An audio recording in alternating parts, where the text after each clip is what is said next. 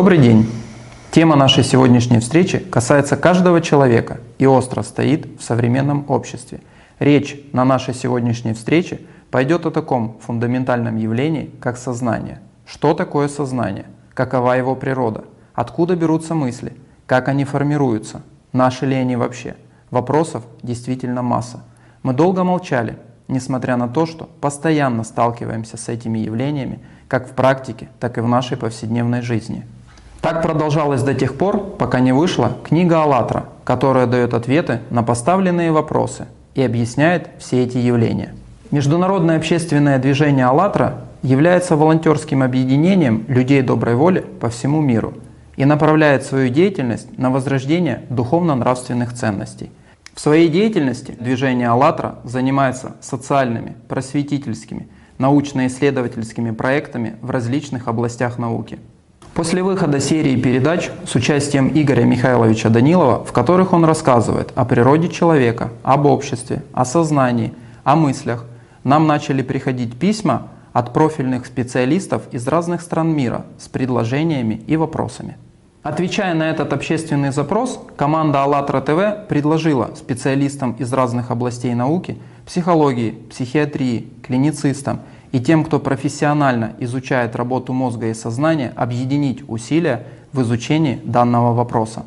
Для этого на платформе АЛЛАТРА ТВ мы начинаем цикл встреч, которые будут проходить в форме профессиональной игры. Это отличная форма для развития любой отрасли науки. Физики, например, уже достаточно давно и эффективно пользуются данной формой обсуждения. Теория большого взрыва, теория струн и другие вопросы актуальные на сегодняшний момент, обсуждаются легко как молодыми специалистами, так и лауреатами Нобелевской премии, без ущерба для их собственной репутации. Пообщавшись со специалистами, мы решили, а почему бы нам не попробовать данную форму обсуждения в такой области, как психиатрия.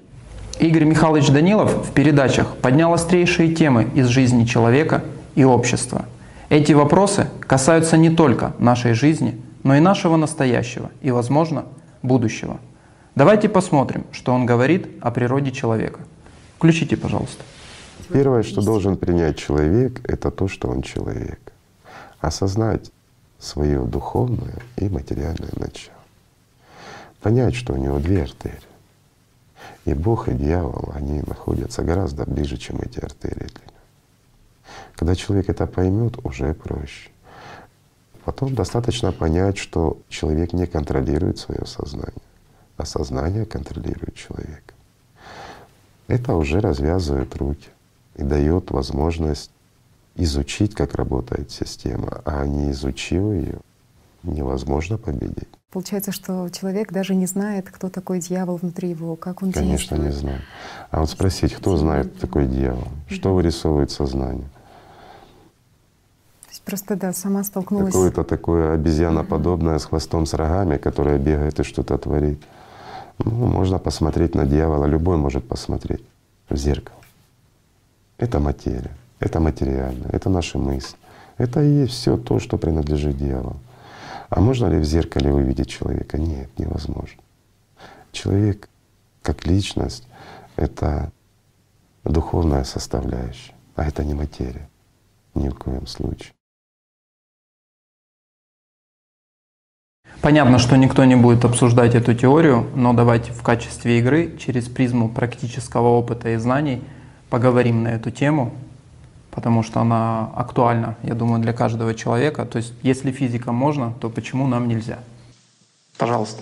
Что такое сознание, например, для психиатрии? Это как краеугольный камень. Это очень важно с этим определиться, потому что природу психических заболеваний связывает как раз с расстройством работы сознания — так что это такое, где оно находится, как это определяется. Современная психиатрия не отвечает на эти вопросы, и до сих пор большинство специалистов э, остаются приверженцами того мнения, что сознание — это продукт деятельности нейронов головного мозга. И даже еще не определились и не приняли новые ну, как бы достижения последней науки о том, что все-таки сознание — это отдельная полевая структура. Его природа совершенно другая, и взаимодействие между сознанием и мозгом ну, носит другой характер, скажем так. Вот. А это принципиальный момент, в зависимости от того, как мы будем это воспринимать. Да? Но это же по, по большому счету уже воспринимается наука как факт, да, что сознание это полевая структура. Как Да. гипотеза воспринимается. Специалистами, клиницистами в большинстве, да, как гипотеза. Потому что в классических и учебниках, и в медицинских школах, вузах преподается так, что все-таки сознание, почему очень много сконцентрировано внимание на химии мозга. То есть мы лечим психические заболевания, вот химия, да, как основа у нас. Потому что нарушение химических процессов в мозге, сознание мы ищем в мозге, и как-то все это наше внимание направлено именно на этот поиск. То есть сейчас вот такая есть ситуация в классической психиатрии. И именно она завела в тупик. Поэтому, естественно, мы ищем Академический подход, что все-таки сознание — это продукт работы головного мозга. И поэтому химия определяет внутреннее состояние, там, эмоции, содержание мыслей и так далее. Ну, это академический подход современной психиатрии. В любом учебнике это будет. Ну, учитывая, что достаточно продолжительный уже промежуток времени, опираясь именно на такой взгляд, да, мы э, как основополагающим лечением определяем химию, химическое воздействие да, на поведение. То есть мы через химическое воздействие на организм человека пытаемся исправить его поведение, по сути, потому что в основе всех психических заболеваний прежде всего лежит что? Вот если ну, просто очень упростить и обобщить, это будет расстройство поведения. Так получается, что сознание — это материя, да, ну грубая материя сознания, и на сознание может повлиять просто химия. Ну так получается. В, тра- в традиционном понимании А, мне А чем, тогда, а вот а- это- а чем тогда мысли продиктованы? То есть получается, что я съел, такие мысли, ну потому что я, я съел, я определенное количество там каких-то микроэлементов внес. Здесь э, как бы еще основа в том, что при разбалансированной работе сознания, да, предположительно, нарушается и химия, хи- ну, нарушаются химические процессы в работе головного мозга. На этом основано. На это воздействует прежде всего. То есть химия э, головного мозга, она все-таки вторична. Конечно, вторично. Это уже должно быть очевидно. Ну, банально даже вот в науке, практике клинической, там возьмем, к примеру, депрессии, то э, когда человек хотя бы просто начинает позитивно мыслить, повышается уровень серотонина. То есть не от антидепрессантов повышается, который запускает какие-то химические вариан- э, реакции, а повышается уровень се- серотонина, когда человек просто начинает обращать внимание на солнечный свет, на голубое небо, э, сам себя намеренно приводит в тонус, там, какие-то физические упражнения, прогулки пешие осуществляет, следит за тем, чтобы мысли направлять в позитивную сторону и относиться ко всему там, вот, ну, жизнеутверждающе, скажем так. Все, меняется уровень серотонина, повышается серотонин. А серотонин — это нейромедиатор, как его называют, хорошего настроения. То есть в ответ на хорошее настроение повышается уровень серотонина, а не наоборот, как считает современная психиатрия. И тому вот есть подтверждение, что иначе бы, если бы только снижение настроения зависело от разлада химии, такого бы не происходило. А так, пожалуйста, человек начинает думать о хорошем, и у него э, мозг начинает работать иначе. Все практикующие длительно психиатры знают, что около 40% психических расстройств восстанавливаются в без вмешательства тех же химических препаратов. И зачастую, особенно если на старте не вмешиваться в лечение пациента, то есть излечение может быть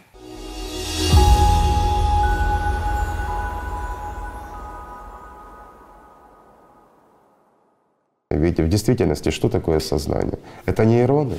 Нет. А что такое сознание? Простой вопрос, на который никто на сегодняшний день не дал ответа. Да? И никто его не взял и не потрогал. А сознание — это не что иное, как банальная информация. Вопрос в том, от кого она исходит. Наше сознание — это как инструмент того же дьявола, о котором говорят, что его нет. Но он есть. И он есть в каждом из нас. И нельзя это отрицать. Потому что именно его инструменты срабатывают в нашем сознании. И его изучение, оно дает понимание, что не наши мысли в нашей голове.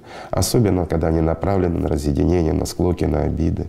Мысли, которые направлены на, скажем, превосходство над кем-то, на наш эгоцентризм, на нашу гордыню. И в первую очередь мы должны приобрести э, понимание того, что наше сознание — это инструмент дьявола. Это не шутка. Мы сейчас просмотрели ролик, и скажите, пожалуйста, что вы думаете по поводу той информации, которая прозвучала? Интересно ваше профессиональное мнение. Я полностью согласна с тем, что озвучил Игорь Михайлович. Э, и, в общем-то, современная наука, она подходит к тем же выводам о природе сознания, что сознание — это не производная головного мозга, тем более личность не производная сознания головного мозга, а это совершенно иное, то есть у него природа полевая, это физическое поле. И об этом говорили ученые, э, которые являются, ну, по сути, основоположниками. Они стояли у истоков таких наук, как нейрохирургия, нейрофизиология. Тут же Пенфилд, тот же Эклс, та же Бехтерева, Бехтерев. Э, то есть э, сейчас э, есть масса доказательств того, что это действительно так. И единственное, что академической наукой это положение не принимается и продолжают с психическими расстройствами бороться на химическом уровне при помощи химических веществ. Это приводит эту науку, ну и практическую всю работу докторов в тупик. Потому что совсем неверное отношение, неверное понимание того, что происходит с человеком, как он устроен. Э, нет понимания его двойственности. Э, и очень здорово, что сейчас такая возможность вот создается, и мы можем открыто говорить об этом и рассматривать, э, ну, скажем, альтернативные точки зрения. Они же являются и истинными, по сути дела, но мы можем обмениваться этими мнениями и искать доказательства в практической деятельности, да и просто в интроспекции, в наблюдении за работой собственного сознания. Имеется в виду его проявлений, то есть мыслей, эмоций, желаний и качества этих мыслей, эмоций и желаний. И тогда видна, в общем-то, только его природа, но и намерение по отношению к нам когда рассматривают мышление как основное содержание сознания, да, мысли, то что сразу в учебниках можно прочитать? Там анализ, синтез, обобщение, конкретизация, абстрактно-логическое, там образное, конкретное. Но никто не говорит, какие мысли по содержанию в учебниках мы это не прочтем. А на самом деле есть качество мысли человека, и, в общем-то, за каждым вот параметром, который я сейчас озвучу, там, в общем, там достаточно много научных исследований. Ну, например, известно, что в науке известно, что мысли в основном негативны у человека и даже агрессивны. На 80% содержания мыслей, что они эгоцентрированы, что мышление человека непродуктивно на 80%. То есть мы ничего там не познаем, не исследуем во время мышления. Опять же, на автомате. Вот так себя проявляет наше сознание на автомате. То есть если человек не направляет его работу осознанно. Потом, э, что мысли о прошлом и будущем, это тоже известно, что мысли, а, они часто хаотичны и навязчивы. То есть мы не можем остановить их э, по своему желанию, мы не можем о чем-то думать целенаправленно, любой там образ долго держать во внимании. И все эти параметры, они известны. Потом это все в развороте ну, проблем, с которыми люди приходят, ну и то, что происходит у нас, собственно говоря, в сознании. Достаточно понаблюдать э, за этими мыслями. Здесь еще один вопрос наблюдателя. То есть э, того, кто, что в человеке есть нечто, которое выходит за пределы сознания. Это тоже отвергается современной наукой. Вот. Хотя это банальный эксперимент, э, если мы можем наблюдать и за мыслями, и за желаниями, и за эмоциями, и за ощущениями, то э, ну, значит, мы находимся вне этой системы. Это банальное положение системного анализа, иначе бы мы просто не могли это делать. Мало того, что наблюдать, еще и направлять содержание этого всего в другую сторону, то есть выбирать направление тех мыслей.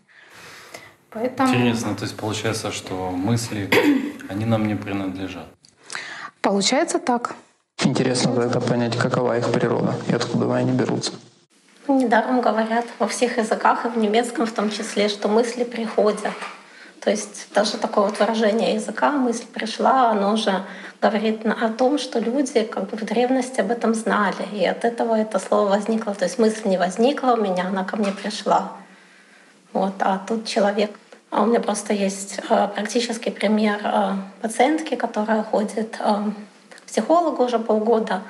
Ей, значит, навязывается мнение, что все мысли возникают у нее в голове, и что у каждой мысли есть какая-то причина. То есть если эта мысль у нее возникла, значит, в ее жизни в какой-то период, там в детстве, э, какие-то были события, которые сейчас, вот эта мысль как бы на подсознание, к ней пришла, значит, есть какая-то причина. Но сам, на самом деле же это не так. Она, это, ну, девушка, она это все видит. Она говорит, а мне после этого лечения становится не лучше, а за эти полгода ей стало только хуже. Вот. И никто не объясняет, что мысли нам не принадлежат, и что мы можем ну, их принимать либо не принимать, что это просто как радиоволны, а мозг является просто приемником. Еще то, что доказательство того, что сознание не является продуктом головного мозга. В я была на одном конгрессе, там западные анестезиологи столкнулись с такой проблемой, что очень многие люди, которые, находившись в глубоком наркозе, потом все помнили. То есть если врачи нам что-то нехорошее говорили, и все Значит, каждое слово доктора, каждую там, операцию даже видели себя, свое тело, как их оперировали. И это для них было потом, значит, когда они выходили из наркоза, такой тяжелой травмой, потому что ну, не всегда люди говорят хорошее, не всегда, иногда это были экстренные операции, то есть ну, это вызывало впоследствии такое посттравматическое стрессовое расстройство, страхи у человека. И Значит, западные вот анестезиологи они с этой проблемой столкнулись, и они решили там в совместно с психиатрами, что эта проблема является, что значит не очень был глубокий наркоз на самом деле. Но это же тоже не так. А вот интересный сам термин «сознание». Сознание, совместное знание. То есть даже если исходить вот из терминологии, то получается, что это знание, которое принадлежит всем. То есть, э, но это тоже как бы доказательство того, что сознание — это единое поле, из которого каждый человек получает эту информацию.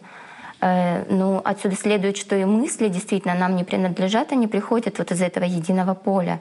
И Э, я, я смотрела передачи вот с Игорем Михайловичем Даниловым, читала книгу «АЛЛАТРА», но мне стало интересно, действительно такие знания изложены, я стала наблюдать за собой. Но ведь иногда действительно такие мысли приходят, что ну, не могут быть они моими. Ну там, когда приходит мысль действительно ну, там, накричать на маленького ребенка, который, ну, естественно, он ни в чем не виноват, да, он проявляет себя так, как, как он может, он только учится. И тут вот, когда приходит мысль, что там нужно накричать на этого ребенка, не дай бог, если ведешься на эту мысль и ведешь себя так, то на самом деле чувствуешь себя потом ужасно и думаешь, ну неужели это я, ну не может быть такого. Ведь человек по своей, по своей природе ну, действительно двойственен. Ведь нам с детства говорят о том, что на левом плече у нас там э, чертенок, да, на правом ангел. И мы ведь, если понаблюдаем за собой, действительно мы слышим как хорошие мысли, так и плохие. И если мы прислушиваемся к плохим мыслям и ведем себя таким образом, то в кого мы превращаемся тогда? Ну, это действительно чуждо человеческой природе. Но мне кажется действительно, что мысли — это не производная мозга. Подходы разные у ученых. Джон Эклс, например, да, он говорил, что работа сознания не может быть объяснена функционированием мозга. И вот на практике тоже, когда работаешь э, с людьми, то приходят люди, например, с разным э, ну, диагнозом заболевания мозга стоит, но это абсолютно никак не связано с их мышлением. То есть может быть какая-то патология мозга, но человек мыслит позитивно, и чувствует себя хорошо. А бывает, что и мозг э, находится в здоровом состоянии, ну, с точки зрения медицины, но мышление полностью негативное и разрушает человека. То есть ему с этим трудно. Поэтому вот я, например, ну, не могу сделать выводы, что то, что мозг — это вот сознание. И очень часто вот на консультации обращаются люди и говорят, я не хотела этого говорить, я не хотела этого делать. То есть они говорят о том, что мы хотим как бы избавиться от вот этого, какое-то вот они ощущают давление, воздействие. И вот если пользоваться терминами, которые Игорь Михайлович озвучивает в ролике, да, вот те же демоны, бесы, и вот многие э, люди говорят, что вот как в бес вселился, я ничего не могу с собой сделать. То есть они понимают, что это не они, что это что-то чужое какое-то идет влияние. Мы эту терминологию сейчас берем просто как мы заимствуем ее, правильно, и просто определяем как термин. Но нам важно понимание самого явления, правда? То есть значит, что есть некие третьи силы, которые э, фактически могут э, повлиять. Да? То есть э, получается, что по большому счету, вот исходя из того, что вы уже сказали, да, из, ну, из того, что из тех трудов многочисленных, которые на данный момент существуют, которые доказывают и утверждают, что сознание является полевой структурой, то есть, э, по сути, информация, да, вот как Игорь Михайлович в, в передаче говорит, то получается, что можно э, сравнить это как э, с компьютерной программой, правда? Да, которая тоже, по сути, является информацией. Да? Ну, как мы знаем, компьютерная программа, она может быть э, заражена вирусом. То есть э, другая вредоносная программа, которая проникает в структуру, и заставляет, э, скажем так, стандартную программу работать уже по-другому. Она либо себя разрушает, либо просто начинает работать совершенно иначе. И получается тогда, что к сознанию тоже можно подключиться. Э, или как? Просто вот интересно, вот вы сами только что сказали о том, что люди жалуются на то, что слышали голос внутри, что ощущали как давление на себя. То есть, получается, они не по доброй воле э, совершали те поступки и говорили те слова. Ну вот как описывают люди сами вот свои состояния, что это не я, я не хочу этого делать, ну вот и голос говорит вот сделать, причем они отделяют этот голос даже вот что он, э, если это женщина, голос мужской идет, ну, то есть вот люди описывают это состояние как не свое как давление какое-то, от которых им некомфортно, и они вот и приходят за помощью, что с этим делать. Тут еще очень важный момент, то, что там сознание не принадлежит головному мозгу, это понятно. Это уже и физика, и физики доказано, и масса исследований, кроме озвученных, была проведена и комы, анестезии, и экстрасенсорных способностей, восприятия мыслей на расстоянии и так далее. То есть этого достаточно в науке, можно сказать, гипотеза, которая больше имеет основание, чем то, что принято в ортодоксальной психиатрии и психологии. Но то, что а, ну, скажем так, очень тяжело принимается наука и специалистами.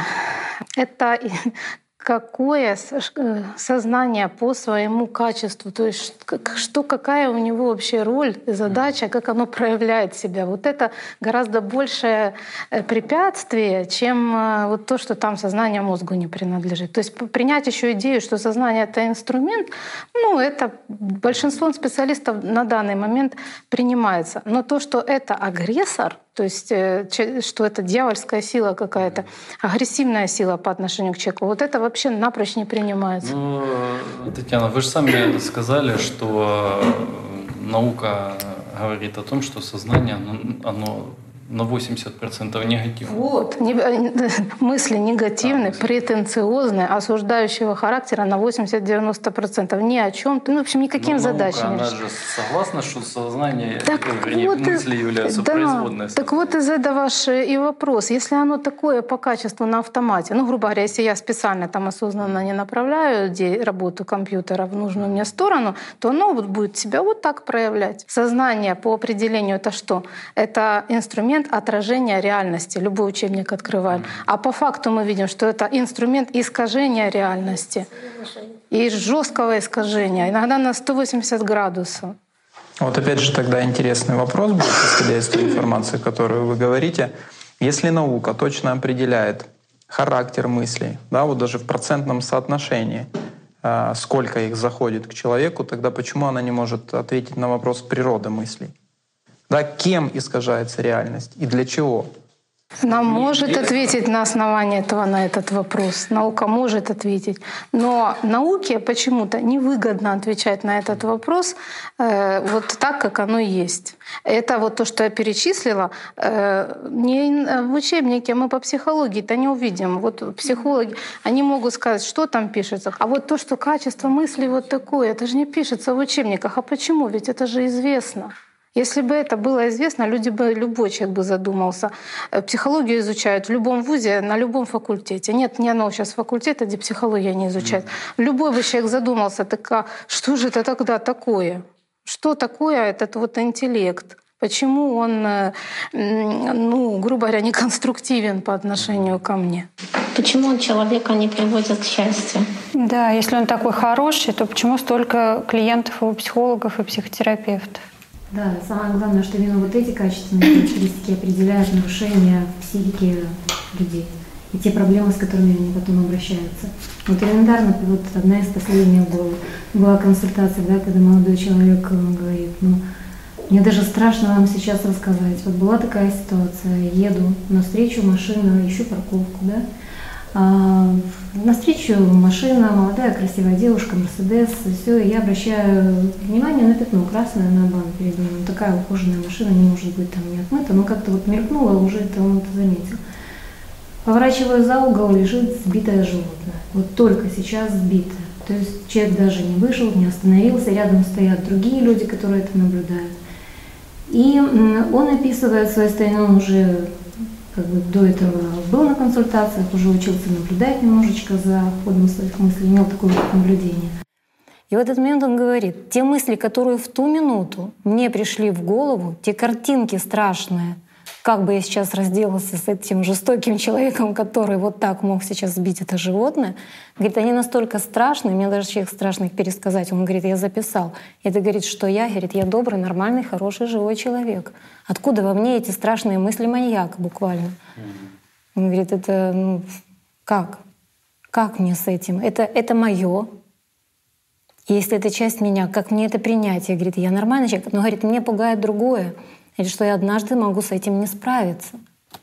Э, очень много вот э, то, что связано с э, негативным мышлением и с агрессией. Например, вот женщина обратилась, абсолютно женщина скажем так, культурный, интеллектуальный уровень высокий. И она обратилась чем? Я не могу удержаться от просто криков каких-то злости на своих деток ребенку одному годик, второму три годика. Говорит, срываюсь, вот просто я чем-то своим занята, ребенок подошел с вопросом, когда у меня другие планы, и я начинаю на него кричать, я начинаю его э, там дергать, хватать, э, ну не бить, но вот такая вот у нее агрессия. И дети страдают, и, соответственно, она очень от этих всех состояний, мыслей, и довольно-таки тяжело ей переключиться, остановить вот такую вот реакцию. И она не знает как. Хорошо, и вот у меня по этому поводу очень, очень хороший вопрос, да, учитывая в формате а, нашего общения, поскольку мы играем, вот я обычный человек, да, вот честно вам хочу сказать, я не обращался никогда ни к психологам, ни к другим профильным специалистам. Вот вы описываете ситуации, с которыми и мне, и другим людям часто приходится в жизни сталкиваться. Вот когда я прихожу к вам и говорю, что я чувствую некое воздействие на себя, да, и оно вот навязчивое, тот же голос в голове, да, вот какую-то неконтролируемую агрессию. Вот вы как специалисты, что вы мне будете рекомендовать? Как мне с этим справляться? Что? Вот вы специалист, я пришел, взял ваше время, обрисовал вам проблему, что мы будем делать? Ну, во-первых, вы будете обречены на то, что вам будет поставлен да, диагноз. То есть если эти мысли навязчивого характера присутствуют уже в вашей жизни и достаточно длительное время, дальше будут специалисты определяться с тем, какого характера уже дальше это заболевание, как оно будет развиваться. Обязательно будет назначена терапия, соответственно, естественно, химическими препаратами, потому что без них справиться с природой mm-hmm. такого заболевания специалисты не могут. Ну вот я, например, работаю психологом, да, и вот к нам, когда приходят вот с такими симптомами, как сейчас было описано, мы думаем, ну вот мне не повезло опять с таким возиться, потому что мы сами не знаем, что с этим делать. То есть по алгоритму работы мы их быстренько отправляем к психиатрам. И мы, психологи, таких не любим. То есть стараемся, чтобы они к нам не приходили. Разве такие мысли э, и такие голоса, эти голоса, разве их слышат э, доктора, не слышат? Слышат. Говорить, их слышат Только и сами доктора, и любой человек. У кого не было, например, менее выраженной формы, не в такой явной, оно не приказывает голос там кого-то убить, хотя тоже и такое бывает. Я могу сказать это о себе. Это те, кто обратились. Да. Про них И если быть честными, то это, это такие мысли вообще наблюдает любой человек. Я их наблюдала в себе. И на эти вопросы психиатрия мне не отвечает. И не учит меня навыкам самообладания. И как мне справиться, когда ты... Даже не учат наблюдению. Да. Например, я своим опытом поделюсь. Вот буквально на днях э, стою около метро, э, едет поезд, ну, я стою, естественно, на безопасном расстоянии, конечно. Э, Приближается поезд, и я слышу такую мысль э, «прыгни под поезд». Ну зачем мне это? Как бы у меня замечательное настроение, хорошее. А, Я условно здорова. А, У меня замечательная семья. То есть все хорошо. То есть нет никаких эм, причин для того, чтобы мне э, ну, покончить с собой по большому-то счету. Да? А, а тут вот такая мысль приходит. Ну, э, как бы имея опыт наблюдения за своими мыслями, за работой своего сознания, я понимаю, откуда это. Я понимаю, что ну, это работа сознания, и я не слушаю эту мысль. Я просто стою, где стояла. А ведь человек, которому часто приходит эта мысль, он может и послушать ее.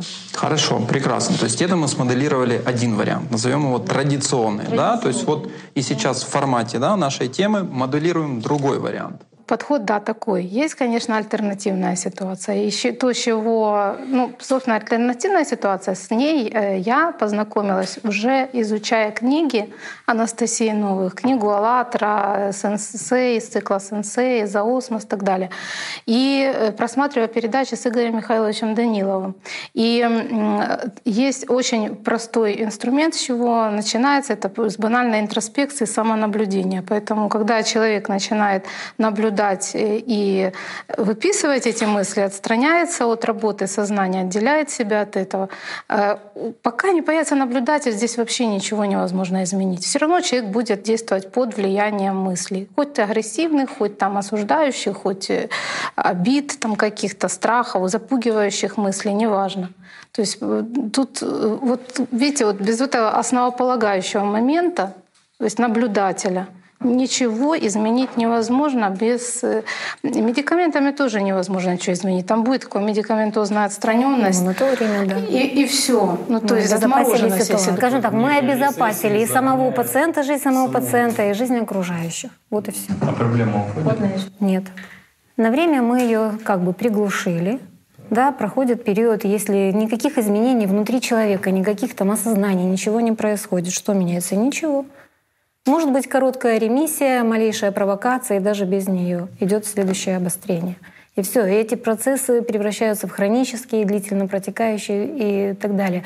Но вот Татьяна очень хорошо, она как раз подошла к тому, что нам нужно определиться со следующим понятием, очень важным. Что есть личность человека?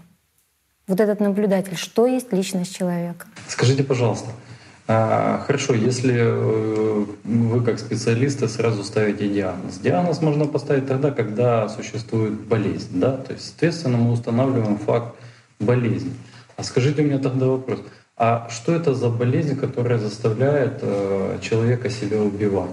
Да, вот так как э, вы сейчас сказали, Наташа, что приходят же мысли, навязчивые мысли порой по поводу суицида. Кому не приходили эти мысли, особенно в подростковом возрасте?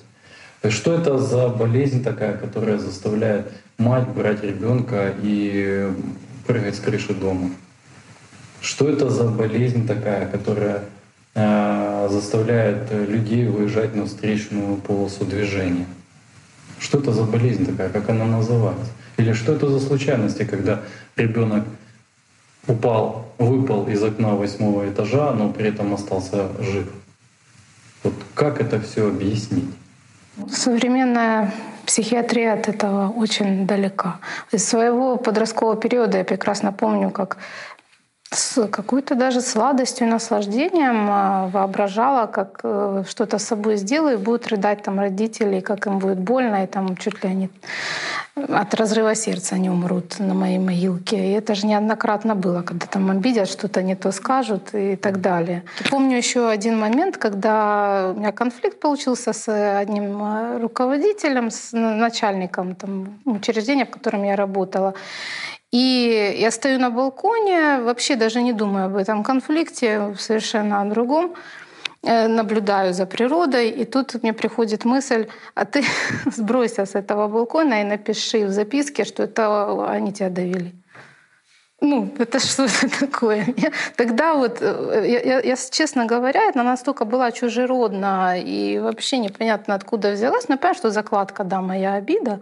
Э, собственно, куда она, на что оно прилетело. Но она настолько была шокирующая, эта мысль, что аж э, как-то вот не, не по себе. Вы не пошли с коллегами консультироваться? Вообще про это молчала ни, ни, никому ни слова. Как и, кстати, про подростковые вот эти фантазии. Потому что, ну, кому об этом расскажешь? Думаешь, что всех люди нормальные, это только у тебя вот такое вот э, так она, Странность такая, так, на самом деле, так. разве не, не все каждый день с этим сталкиваются? Элементарно, даже э, бытовые э, вот э, ситуации, да, вот как, как вы правильно сказали, что сознание — это инструмент искажения действительности. Да? И вот, вот как недавно один товарищ рассказывал, говорит, что с утра проснулись, в отличном настроении с женой и вообще по непонятным абсолютно причинам поссорились. Это вообще классическая схема, да, когда муж с женой проснулись, все, все у них хорошо, все отлично, жена пошла готовить завтрак, муж в душ, выходит он из душа, и что-то ему не нравится, как ему как засервировала стол жена. То есть вместо благодарности за приготовленный завтрак начинает на нее кричать. Сам крича, он не понимает, почему это происходит. Ну, вроде бы как они успокоились, едут они домой, э, на работу вместе, э, беседуют. И тут, говорит, я слышу, она мне говорит, ну, я что-то ей сказал, и она мне говорит, закрой рот. У меня, говорит, сразу такой каскад картинок и мыслей, что с ней сделать за это. А потом я такой думаю, да не, ну не может быть, чтобы она мне такое сказала. Дай-ка я переспрошу. Я говорю, что ты мне только что сказала? Она говорит, я говорю, окошко прикрой, дует. То есть, а сколько такого же на самом деле? Ведь очень часто люди просто послышали, и начинается конфликт, правда? Даже не послышалось, а придумалось бывает. Так это продукт жизнедеятельности. Еще кто в этом, кто этим дирижирует? И вот на самом деле, э, поскольку да, мы затронули эти вопросы по поводу да, вот болезни. Да, вот что, что за болезнь заставляет человека совершать самоубийство. Да, вот интересно было бы послушать ваши предположения, да, возможно, гипотезы. Существуют ли вообще такие механизмы у человека на самоуничтожение? Человек, наоборот, существует инстинкт самосохранения, и каждый человек, каждая личность хочет жить. И была такая пациентка, которая у нее начались страхи, такое ощущение, что у нее а, ее кто-то душит, постоянно давление в области шеи, за грудиной. И она, у нее была мама одна с четырьмя детками маленькими, и она пошла в психиатрическую клинику лечиться и там покончила с собой. Причем э, до этого она всегда говорила в беседах со мной и с доктором, мне потом доктор оттуда звонил сообщать эту ужасную новость, э, что они даже там не могли то есть этого предвидеть. То есть она всегда говорила, ну, мне, да, мне приходят такие мысли о самоубийстве, но я никогда этого не сделала. Я очень хочу жить. Но на самом деле очень боялась смерти, и очень как бы за жизнь цеплялась, боялась болезни, хотела выздороветь. И тут человек вот за две недели пребывания в клинике совершает самоубийство. То есть э, предположить можно только, мы же играем, предположить можно только, что это было воздействие какой-то чужеродной силы на нее, которой она не могла противостоять. То есть был приказ то есть она забыла про своих детей, забыла про свое желание жить и выздороветь, и просто это сделала, причем таким способом, нетипичным для женщин, она повесилась. Да, учитывая, что она находилась в специализированной клинике, да, что она была под наблюдением, что там были специалисты, и тем не менее никто не смог предотвратить этого. Она была на дневном стационаре, она прошла свою терапию до 16 часов, ушла домой и сделала это там. Но никто за эти две недели, там очень много, там очень грамотный шеф и врачи, никто даже не заметил, что она собирается что-то такое собой сделать. Я тогда приведу пример, да, который известен, в общем-то, на сегодняшний день фактически всем. Об этом писали СМИ в странах СНГ. То есть э, это самоубийство дочери Гафта. Да, она покончила свою жизнь в возрасте 29 лет, как раз э, когда у ее отца Валентина Гафта было э, день рождения. Я зачитаю сейчас как раз вот предсмертную записку Ольги Гафт, которую она оставила, и мы дальше поговорим по поводу той информации, которую сейчас услышим. Ну вот и все. Я решилась. Ничего меня на пути истины на путь истины не вернет. А жить в аду я больше не выдерживаю. Не выдержала уже. Ты знаешь, самое больное то, что не увижу больше тебя. Тебя, мое очарование, обожание, мое счастье. Но это ложка дегтя, вырванный здоровый зуб, который можно было исправить, и он простоял бы всю жизнь. Мне не дает, слово неразборчиво, жить с тобой и любить тебя. Сейчас сижу у тебя на кухне, и у меня текут слезы. Никогда больше не будет у меня этих чашек, этих стульев. Никогда больше не войду в эту квартиру. Никогда не поглажу тебе рубашку.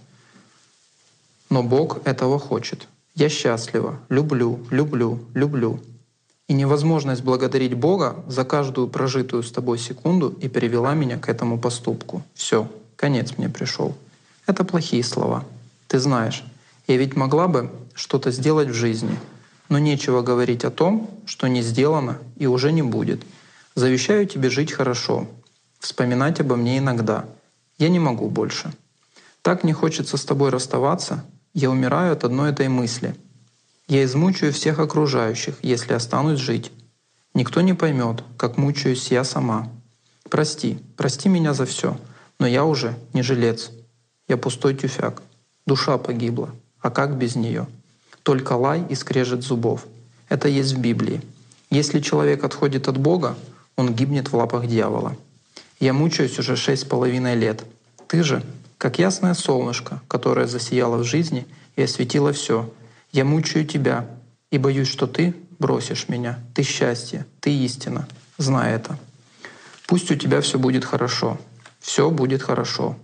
Ты проживешь долго и будешь такой же пушистый и обаятельный. Боже мой, я этого никогда не увижу. Прощай, мое сокровище. Сейчас доглажу твою серую кофточку, дождусь приезда Лёшки, дойду к себе и там это сделаю. Наверное, выброшусь из окна. Я прожила 29 лет, из них 20 счастливо, а последние шесть с половиной в аду. Если бы ты меня встретил тогда, я не могу больше писать. Меня трясет очень. Я все еще на что-то надеюсь. Не сделая я этого тогда, все, заканчиваю. Мне очень плохо, холодно и страшно. Я хочу вырваться, хочу жить, но кто-то прицепился к моему левому плечу и не дает покоя. Только подумаю, сколько счастья я пропустила, и значит, пропущу остальное. Знать, что есть счастье, и не получать его — это ад и мучение. И поделать ничего невозможно. Напоследок я съем мороженое, но это ложка счастья. Человек может без пищи, без воды, но без Бога не может. Бог есть любовь. Всякое дыхание должно прославлять Его. Может быть, теперь ты поймешь. Сошла в ванную, там твои штанцы висят, целовала их. Я обожаю все, связанное с тобой. С тобой. Любовь во мне есть, но ей не дает проснуться дьявол. Как же я хочу, чтобы этого не было. То есть такого поступка, а все остальное было. Мне нечего больше сказать. Прощай, целую тебя. Не грусти. Ты не будешь. Ты веселись. Что ж, видимо, это моя судьба. Кто знает, кому как умирать. Оставайся с квартирой, деньгами, всем, но без меня. Передайте ему мое письмо. Оно в журнале «Здоровье». Вот такую вот записку нашли после того, как Ольга повесилась, и я вам сразу хочу сказать, что это не первая была попытка ее суицида. Да? Здесь сказано, что шесть с половиной лет она мучилась, да, что что-то прицепилось к ней с левой стороны, она ощущала эту сильную, это сильное воздействие, которое сдавливало ее, которое не давало проявиться а, ее чувству любви. И вот в итоге при второй попытке суицида она ушла из жизни. Так вот, поскольку мы уже с вами не раз говорили, на сегодняшней встрече, что есть некое воздействие третьих сил, как вот как это происходит э, на сегодняшний день, я так понимаю, специалисты академические не могут сказать. Да? Вот я думаю, что за нашим обсуждением мы можем ответить на этот вопрос. По крайней мере, хотелось бы услышать на него ответ. Ну, здесь, конечно, очевидно, что человек, э, ну, как бы не по своему выбору, что ли, делает это. Потому что мне идет вот эта вот борьба. Она хочет жить, она хочет любить, она знает, что это такое, у нее есть этот опыт. И невозможность преодолеть то, что на нее воздействует, вынуждает. Ну, как бы очень четко прослеживается вот эта вынужденность этого поступка, который сам человек очень тяжело воспринимает. Это психиатрическое заболевание или что это вообще за болезнь такая? Расскажите, вот вы опираясь на свою э, практику. Ну вот даже из практики, те больные, которые идут с диагнозом шизофрения. Вот очень яркое одно такое вот описание. Девочка 16 лет поступает в больницу с попыткой самоубийства. А, как бы ее остановила, успела остановить мама. Но вот она очень четко и хорошо описала это. Вот эти вот светлые промежутки, когда она осознает, что она стоит на краю крыши девятиэтажного дома, ее охватывает ужас от мысли, что она сейчас должна сделать, но она так и говорит, вы не представляете, какая это невероятная сила, ей невозможно не подчиниться. То есть я понимаю, что сейчас произойдет трагедия. Она плакала, она была счастлива, что мама, ну, родители кинули, что ее нет в комнате, да, и это была уже не первая попытка, и они ее успели, так сказать, спасти. Человек, который считается даже психически больным, да, вот светлый промежуток, ремиссия, и она описывает очень хорошо это состояние. Она говорит, я абсолютно осознаю, я не хочу этого делать. Но это сила невероятная, которая заставляет меня это совершить. Могу тоже привести пример. Наука это не объясняет. Опять же, если сейчас рассказывали о психически больном человеке, то мой пример абсолютно о здоровом человеке. Девочка вечером ложится спать в хорошем настроении, расположении духа, пожелав всем спокойной ночи, и просыпается от того, что она замерзла. И она хочет взять одеяло и укрыться. И когда она просыпается, она понимает, что она сидит на подоконнике, свесив ноги. Как это объяснить? Второй пример. А, мальчик э, учится в закрытом учреждении, и ему снится сон. То есть сон снится, э, что он бежит, за ним гонится, а, он испытывает страх, ему говорят, беги туда, там дверь, ты ее откроешь, и ты будешь спасен. Он бежит, где эта дверь, видит за этой дверью свет, открывает эту дверь, входит в нее, и он очнулся уже на земле.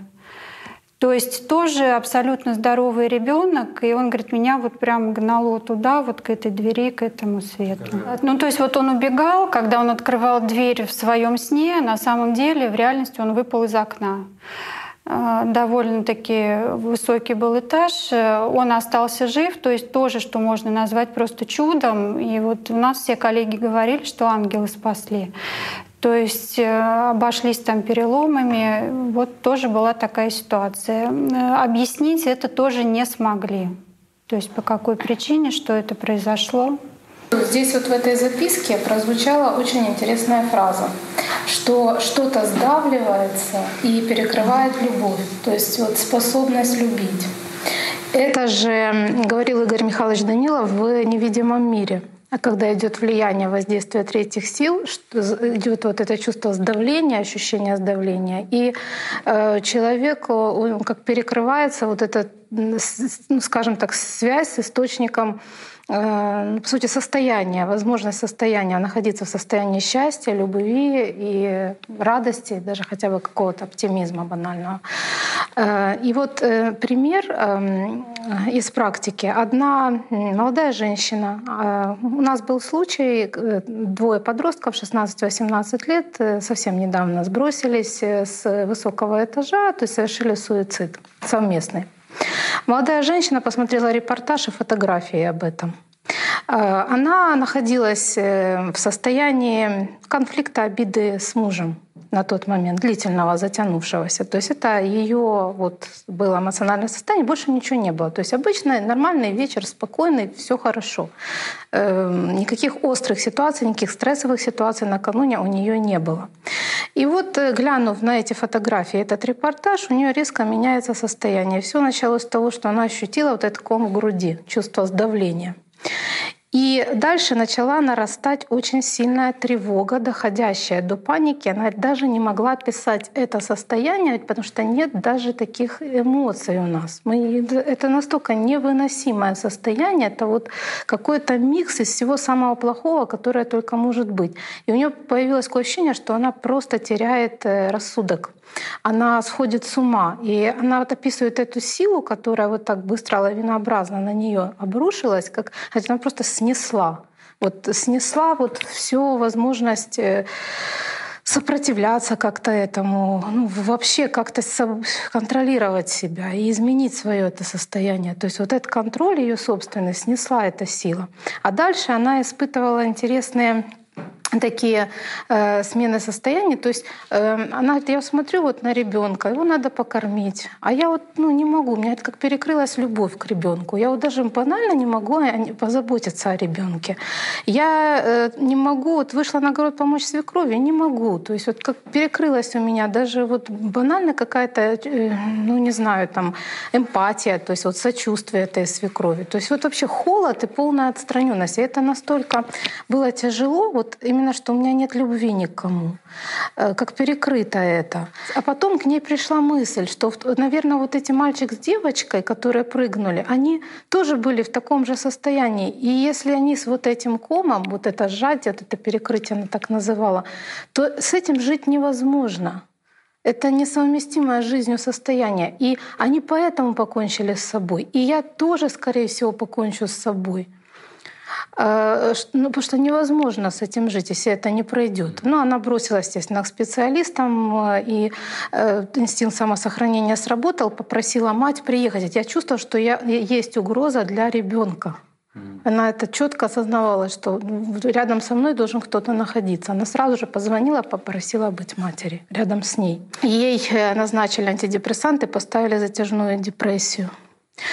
Депрессии за три дня не развиваются. Это неправда. Антидепрессанты усиливают суицидное поведение. То есть вот эти мысли, вот эту тревогу, бессонницу там и так далее, то, что, то в чем она была, у нее пошло это усиление э, нарастание всего этого, ухудшение, скажем так, этого состояния. И это мне понятно было только благодаря тому, что описывалась в «Суицид после смертная судьба», в передаче, в передаче «Невидимый мир», вот вплоть до ощущения вот этого сжатия и перекрытия. Э, об этом говорится в книге «АЛЛАТРА», и об этом, э, в общем-то, хорошо, подробно написано в «Изоосмосе». Иначе я бы, как специалист, я бы не смогла вообще понять, что с человеком происходит, потому что это однозначно не депрессия, у нее не было никаких предпосылок к этому, никаких симптомов мало этого, у нее идет ухудшение состояния на медикаментах, и в итоге я бы просто ничем бы ей не смогла помочь. Но благодаря тому, что эти уже знания были, и я смогла человеку объяснить, что происходит, и она начала очень скрупулезно работать над собой. То есть, ну, прежде всего э, с самонаблюдением, с отделением от этих мыслей, игнорированием этих мыслей. И оказывается, все у нее получается, что это просто была, было такое вот убеждение, что она не может это игнорировать. Э, она христианка православная, и она очень много времени проводила, начала проводить в молитве. Благодаря вот э, таким действиям и из изменению ее отношения к тому, что с ней происходит. Она почувствовала уверенность, что она может от этого это все игнорировать и не поддаваться этому. Она меняла отношение к мужу, Потому э, что я говорила о том, что у нее были накопленные обиды, и у нее пошел такой поток благодарности, все с этого началось, этот прорыв. За несколько дней буквально человек справился с этим состоянием, и она вышла из него. Э, но не будь этих знаний, я бы просто не знала, что делать и как относиться к тому, что происходит. У меня было четкое понимание, что человек в опасности, что она может э, действительно осуществить эти мысли, и она находится в невыносимом состоянии. Я бы не знала просто, как как, как помочь и что, собственно говоря, происходит. Вот этого понимания бы совершенно не было. Исходя из того, что уже было озвучено, да, можно, в общем-то, не просто предполагать, а заключить, что есть некая закономерность. Да, и она прослеживается и у людей разного возраста, и разного социального статуса, да, и профессий. И она еще имеет, в принципе, разную географию, потому что здесь находятся специалисты из разных стран. Вот, так если вы сталкиваетесь да, вот с вот этой закономерностью, это не единичный случай, да, не раз в год, не раз в пять лет, являетесь, в общем-то, специалистами в своей сфере деятельности, то каковы ваши действия? Вот сейчас то, что рассказывала Татьяна про пациентку свою, я то же самое как бы испытала на себе. И я попробовала и традиционные подходы, и подходы, которые вот эм, были в передачах с участием Игоря Михайловича Данилова. То есть вот я, можно сказать, ну как образно говоря, на своей шкуре вот это все ощутила. То есть также у меня было вот ощущение какого-то воздействия. Я вообще не могла вообще себя контролировать. Ну, можно сказать, у меня уже началась, вот как мы говорим, социальная дезадаптация. То есть я не могла водить машину. Я просто как робот участвовала в жизни там семьи, работы и всего остального. И настолько тоже было вот это сдавление, все, такая чувствовалась безысходность и пыталась вот выбраться вот из всего вот этого состояния. Эм, обращалась к врачам. То есть тот же диагноз — депрессия. Я сама специалист, да, и я как бы вот если брать вот эти подходы, сажусь и не понимаю, что со мной происходит. То есть у меня нет никаких там причин, э, чтобы вызвана была депрессия. У меня нет никаких там признаков, которые описываются по депрессии. Но мне ставится диагноз депрессии. Я понимаю, что антидепрессанты не выведут меня из этого состояния. У меня тоже бессонница, то есть все вот, что было описано. Э, я тоже была вот просто ну, на грани отчаяния, и только вот книга «АЛЛАТРА», передача с Игорем Михайловичем Даниловым. То есть обращение вот к традиционной медицине, я поняла, что я не выбираюсь из этого состояния, что оно продолжается, оно где-то усугубляется, что ну, я не пила антидепрессанты, я начала со снотворных. Я поняла, что это обратный идет эффект. И только вот э, прочитав и вот использовав то, что написано в «АЛЛАТРе», посмотрев передачи с Игорем Михайловичем Даниловым, э, у меня внутри вот появилось какое-то такое чувство, ощущение, что я теперь справлюсь. И вот это вот такая большая внутренняя сила была, от которой вот я пошла, и только вот так я выбралась. Не использовав ни таблетки, то есть ни какие антидепрессанты, вот только вот это. Вообще пациентов а, с многими психическими расстройствами, страхами, ну, тревожностью, депрессией, если они сами об этом не рассказывают, но если у них спросить, у них всегда вот этот есть симптом давление, вот как по-русски говоря, камень на сердце лежит, или давление, чувство сдавливания в груди, и, говорит, и пустоты внутри, вот еще так называют. Этот симптом освещался в передаче «Невидимый мир» Игорем Михайловичем Даниловым.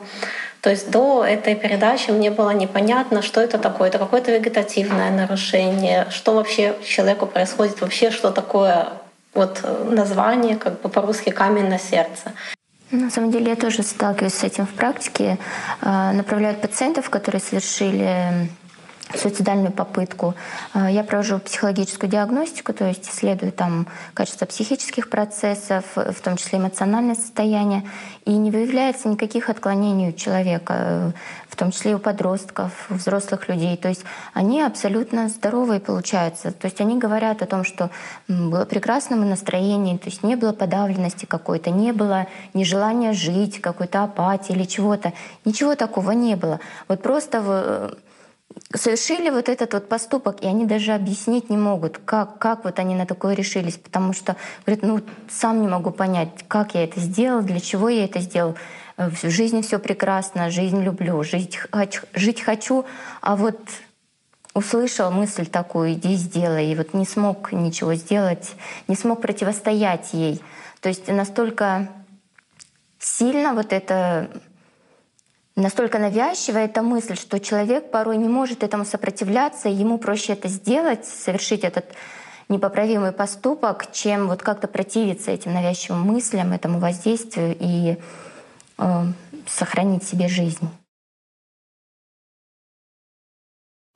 Stalo sa mi však to, o čom chcem pohovoriť, že zrazu z ničoho nič proste niečo na mňa doľahlo. Bolo to veľmi, ale veľmi nepríjemné. E, ťažko sa o tom hovorí, ťažko sa to opisuje, bolo to pocitovo niečo chmúrne, temné, ťažké, zlé, zrazu, z ničoho nič. Reagovala som na to fyzicky, stiahla sa mi tvár, vtiahli sa mi dovnútra oči, e, ruky a nohy boli ťažké ako olovo, e, nevládala som. Úplne som bola paralizovaná, väčšinou som si zvykla ľahnúť.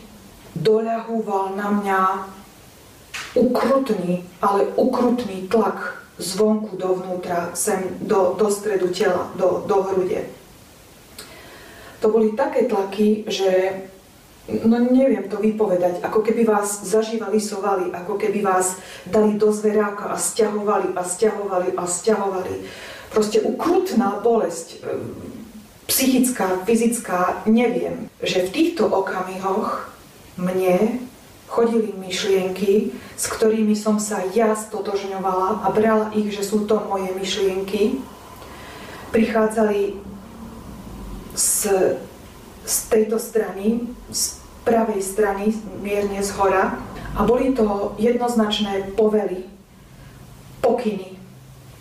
Zabi pomôže ti to. Prestaneš cítiť ten tlak. Urob to. Vyhoď sa von z okna. Prestane to. Ešte si pamätám aj na také okamihy, kedy mi boli podsúvané myšlienky a dostávala som pokyny, povely, vypisy, choď do baru, pi, to ti pomôže. Mne sa chce piť, ja som sa s tým identifikovala, že proste ja, niečo vo mne sa chce zabiť, ja niečo vo mne chce piť. Nerozumela som tomu. Я хочу поделиться своим опытом. У меня в жизни была такая ситуация. Мы когда-то давно купили с мужем дом в деревне. И я стала замечать, что в какой-то момент э, периферическим зрением, боковым, то есть не когда смотришь прямо, а сбоку, я вижу тени, э, бегущие из э, сарая, там построена такая кирпичная постройка, в сторону дома. И я все время, либо они серые были, либо черные были эти тени. Я не знала, что это, я думала, что это духи там людей каких-то. И я не то чтобы как бы боялась, но оно было неприятно, потому что у меня все время было непонимание, почему они бегают. Или, например, было такое состояние, что вот стоишь, моешь посуду, или там о чем-то размышляешь, что состояние хорошее, и чувствуешь, а потом видишь боковым зрением, что вот э, стоит что-то темное и смотрит. И я это просто понимаю, ну, всем своим существом, что вот оно сейчас на меня смотрит, я не понимаю, почему это происходит. Вроде уже и хозяева уехали, а все равно они периодически уже в доме показываются в Минске. То есть не там, где в деревне, а могу в, в квартире быть, находиться и чувствую, что там сзади или спереди э, кто-то смотрит. Э, было такое даже состояние, что я как бы сидела, задумавшись, и такое было, как будто мне кто-то в затылок э, удар произошел какой-то, как вот ну, как бы, грубо говоря, как ударили ногой меж лопаток. И не было понимания вообще, что происходит. Еще с детства я замечал, что а, есть какие-то существа, которых я не вижу, но я их реально чувствую. Э, не понимал как, но я четко знал, что они есть. Это происходило ночью.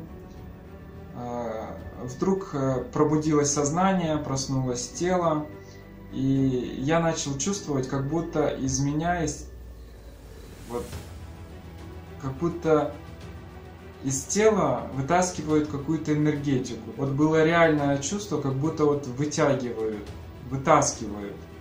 А, заметил, что при этом тело, оно как будто вот в ступоре испугалось, по нему прошел какой-то вот жар такой вот, и типа то ли мурашек, то ли еще что-то. Но оно вот, его как будто вот сковало, и оно просто лежит как камень. При этом я наблюдал, что вот справа от кровати, слева стена, а справа от кровати вот что-то есть. Ощущения были очень неприятные. С раннего детства, ну, примерно, я не знаю точно, ну, наверное, лет с 9 из 10, я просыпалась ночью, и я видела, что перед кроватью стоят тени. Иногда одна, иногда две, иногда три. Вызывала, конечно, большую панику, страх. Чем я становилась э, взрослее, тем э, эти тени становились более агрессивными. То есть я уже просыпалась ночью. Ну как просыпалась? Я, тело спало, оно было парализовано, а я видела все. То есть и я не могла ничего сделать, да, я, мне хотелось кричать, мне хотелось дергаться. Я только видела, что они стоят и они что-то делают со мной. Вот прям реально это было, это было просто панический страх, вот животная агония какая-то. Иногда даже казалось, что как бы мое тело как бы поднимают над кроватью.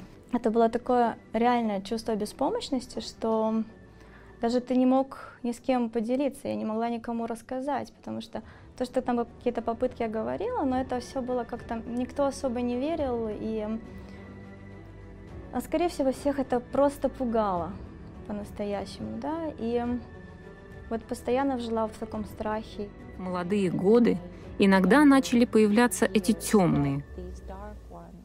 Иногда я могла их видеть, иногда только чувствовать их присутствие. Иногда я ощущала и видела их внутренним зрением. А если я оборачивалась посмотреть, я не могла их видеть. Но как только я отворачивалась, я могла снова их видеть. Я могла четко видеть, как они выглядели. Я понимала по своему окружению, что, например, мои домашние животные боялись этих сущностей. И мне они тоже не нравились, но они приходили, и это продолжалось достаточно долго. Даже после переездов это не прекращалось. Ничто не приводило к тому, чтобы это прекратилось. По мере же взросления они, эти сущности, становились все более агрессивными и требовали все больше личного контакта. Мы ведь даже не понимаем весь масштаб этих вещей. Нахождение рядом одного из таких темных существ — это страшно.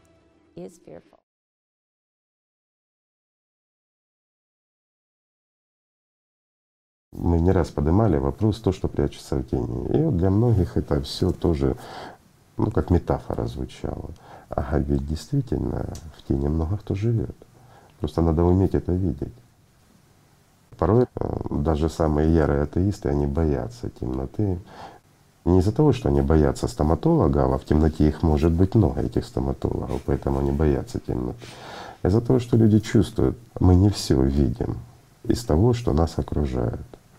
И зачастую многое несет угрозу, но не прямую угрозу физического, скажем, какого-то воздействия или там угрозу жизни.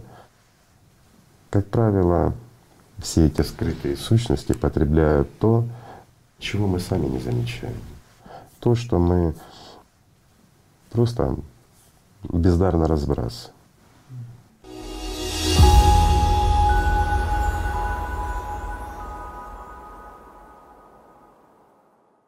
Ну вот сейчас э, есть еще один такой момент очень важный, да, если мы там о взрослых говорим, и коллеги приводят примеры, сама их много знаю. То есть мы как бы постфактум ищем психические нарушения у этого человека для того, чтобы как-то ну, а, ну, объяснить этот поступок, да, почему это произошло.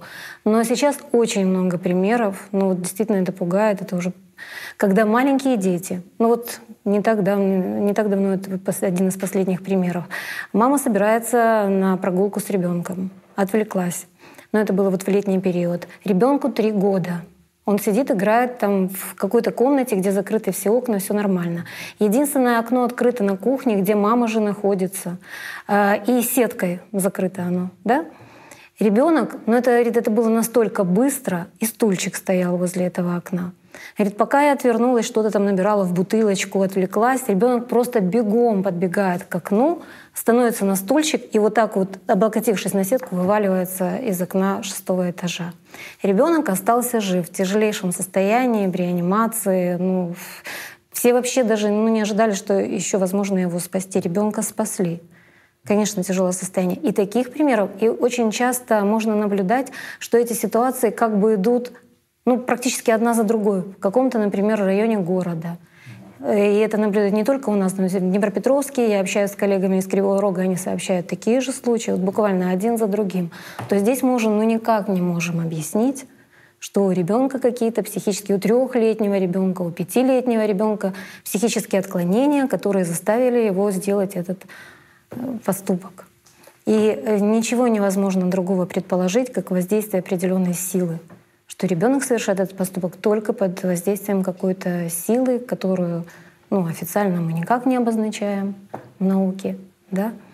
А гипотетически? Только, а гипотетически э, сейчас мы можем только объяснить э, вот то объяснение, которое я нашла в книгах, уже сегодня озвучены книги «АЛЛАТРА», в передачах, вот эти объяснения, которые дает Игорь Михайлович Данилов. Объяснение о том, что есть э, воздействие, вмешательство третьих сил, да с вот таким вот разрушительным воздействием. И в частности с детьми, как это происходит, то есть чаще всего мама открывается в каком-то негативе, и через нее идет это воздействие на ребенка. Вот если вернуться к истории с этой женщиной молодой, то она прямо сказала о том, что подвергалась влиянию. Она чувствовала это именно как влияние.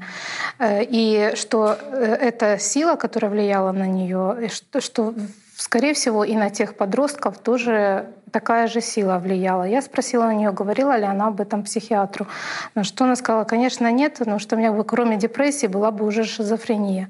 То есть она осознанно скрыла этот факт, что она чувствовала это влияние, ощущала это влияние. И еще про деток и матерей. Э, интересный пример. Три года назад произошла ситуация. Маленькая девочка, пяти с половиной лет, э, выпала с пятого этажа. А ребенок оказался на момент э, вот этой э, падения с балкона э, дома, она была одна. У мамы на тот период был сложный этап в жизни. Она развелась с мужем, с отцом ребенка. У ее родителей, у отца там было ну, тяжелое заболевание, по которому он проходил лечение. И, собственно, с ребенком оставаться было некому. А матери было необходимо работать, зарабатывать на жизнь. И женщина работала иногда в смены вечерние, в кафе и возвращалась домой поздно. Поэтому она оставляла девочку одну дома. Э, ну, к примеру, там 9 вечера она могла вернуться в 10 вечера, а ребенок какое-то время был один дома. И не было кому подстраховать ее в этой ситуации. Мать находилась в очень подавленном, э, таком депрессивном состоянии, она с огромной обидой, с э, завистью, с ревностью, скажем так, по отношению к ситуации вот этой с мужем, э, потому что он ушел от нее к другой женщине, и э, в, ну, в, большой, в большом негативе. То есть вот мысли в основном такого агрессивного плана.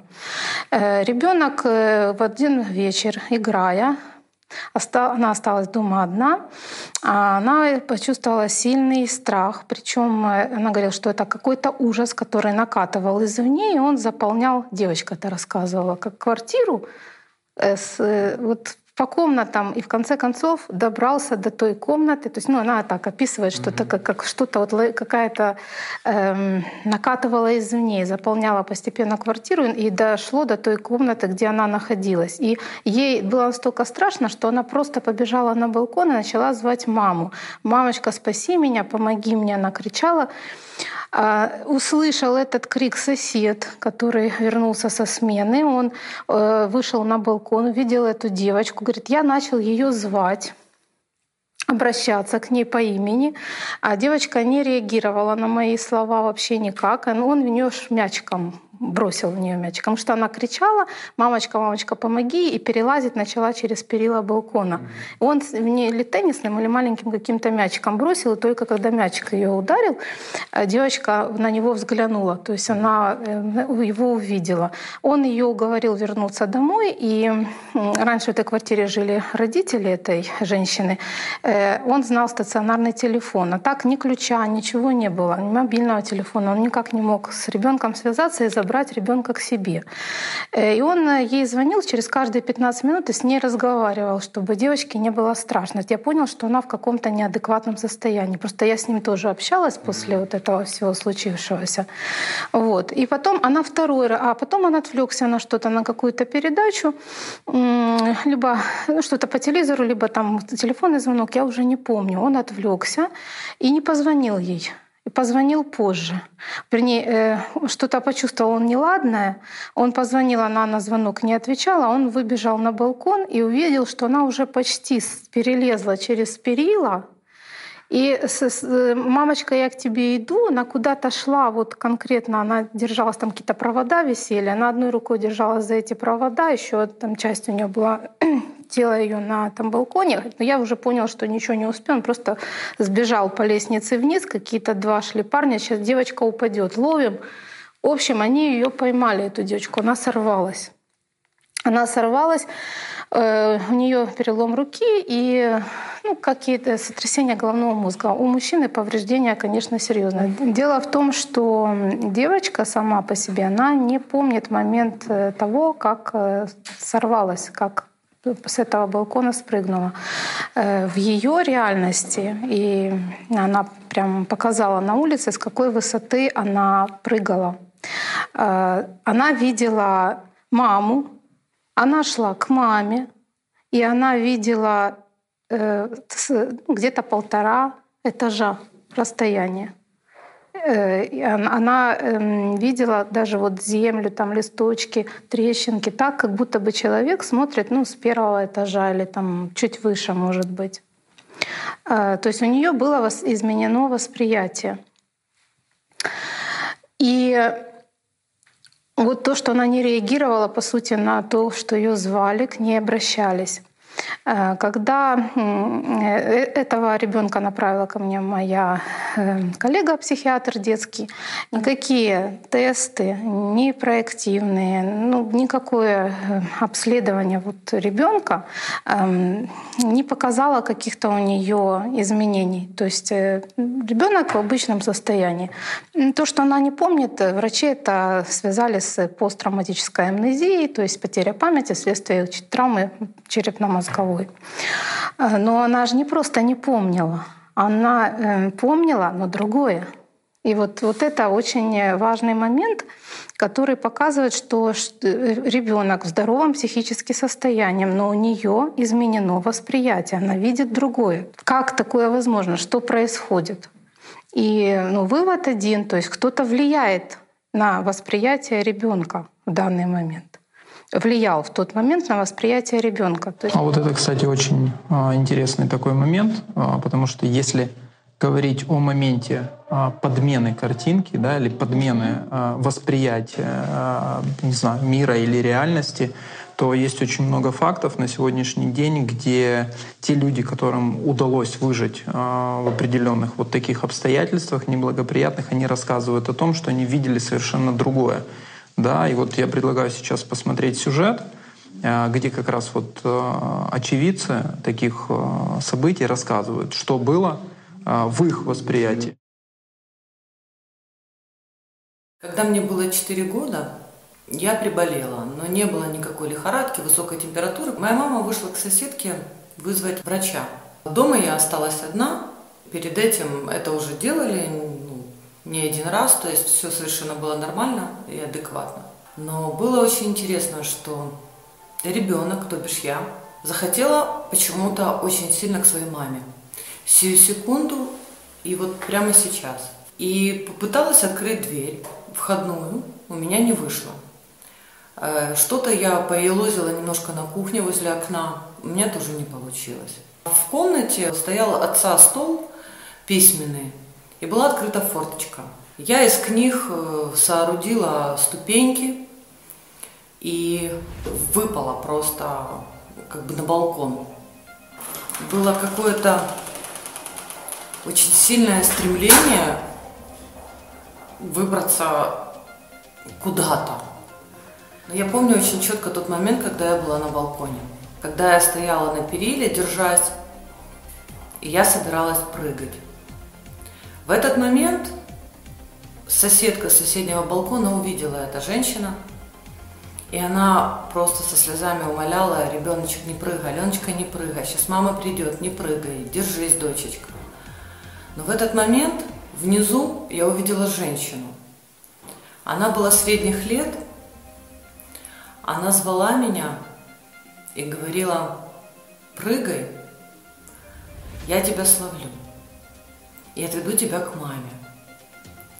И она настолько спокойно и твердо это говорила, что мольба и крики соседки, чтобы я не прыгала, не помогли. И я просто прыгнула вниз. Слава Богу, что меня спасли. Потому что по-другому я назвать это не могу. Но, что самое интересное, потом были беседы, разговоры, была ли та женщина внизу. И вот та соседка, которая просила меня не прыгать, сказала, что там никого не было. То есть внизу на самом деле не было никого. А я ее видела. Она меня звала. Ну, это невозможно забыть. Вот э, помню, было мне лет шесть, э, я жила у бабушки в Казахстане, то есть это проводила лето. У нас на первом этаже росли э, яблони. И, а сами мы жили, значит, на шестом этаже. Была дома только бабушка, по-моему, она что-то делала на кухне. И я вроде как то ли я спала, то ли я не спала, то ли это просто какое-то видение было, но видение было очень четким, то есть это было прям абсолютно четкое видение э, с ощущением того, что я могу сейчас спуститься с шестого этажа, на первый, сорвать яблоко с яблони. То есть я даже видела это, как я спускалась с балкона, как будто бы вот как пушинка вот так вот э, как-то вот летела, значит, на этот, на, на, на первый этаж. Настолько оно приятно было, то есть настолько это было что-то вот это как-то вот этот experience, ну, я не знаю, то есть э, это даже не адреналин, а Э, такой какой-то сказки. Помимо вот этого визуального было еще четкое ощущение и эмоции сохранены. То есть где-то там в подсознании, что что-то физическое в этом было. То есть не просто картинка, что там кто-то падает или там кто-то там летит, а именно ты, что у тебя вот это вот ощущение. Ну, еще возраст такой, я не знаю, может быть, бессознательный достаточно, видимо, было, не помню, было лет 5-6, вот так вот. После этого видения я пошла на балкон и Смотрела вниз, вроде как высоко, с одной стороны страшно и опасно, вроде как шестой этаж. С другой стороны, вот эта вот картинка, вот это ощущение вот этого приятного, оно было сильнее. Я решила э, так и сделать. То есть я начала перелазить э, через балкон, чтобы спрыгнуть с балкона. И э, ну вот бабушка, да, меня спасла. То есть она вовремя увидела, что происходит вообще. Поэтому мне повезло. Вот была очень интересная картинка на дороге. Возвращались мы из села домой. Это дорога из Переяслава Хмельницкого э, на Борисполь. И вечер, ну, немножко как бы уже, э, уже темновато, уже как бы включены фары. И вдруг в моей картинке я четко вижу, как э, моя часть дороги сходится с частью дороги, которая идет навстречу. Они вот, вот как бы вот так сходятся. А оно было вот так, такое состояние, вот как будто вот правая дорога уходит под, под левую, и вот вроде как со смещением, вот, вот, вот, вот, вот так вот она входит. Вот я четко вижу, как оно идет под, под эту дорогу. И вот оно, как вот знаете, как параллельные прямые, которые не должны пересекаться, они пересекаются. И настолько сильная вот это понимание, что они сходятся, что я, ну, как бы не смог и сразу моментально съехал в сторону и остановился. Такого в моей автомобильной практике не было никогда. Вообще никогда. Жена спрашивает, что случилось? Я говорю, дороги сходятся. Она так на меня посмотрела, что значит дороги сходятся? Я говорю, я не знаю, но вот сходятся, реально сходятся дороги. Ну, постояли там где-то 3-4 минуты, на несколько машин нас обогнало. Ну и как бы все, вроде как посмотрел, все нормально.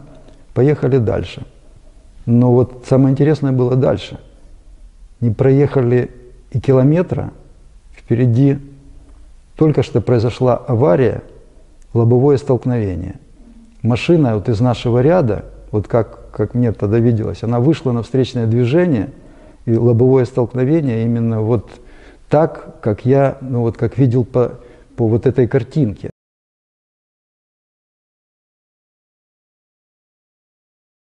Чаще всего ведь бывают современные ситуации, когда человек живет прекрасной жизнью, ничего ни, ни о чем не говорит, не предвещает ничего плохого, а потом он просто совершает акт суицида.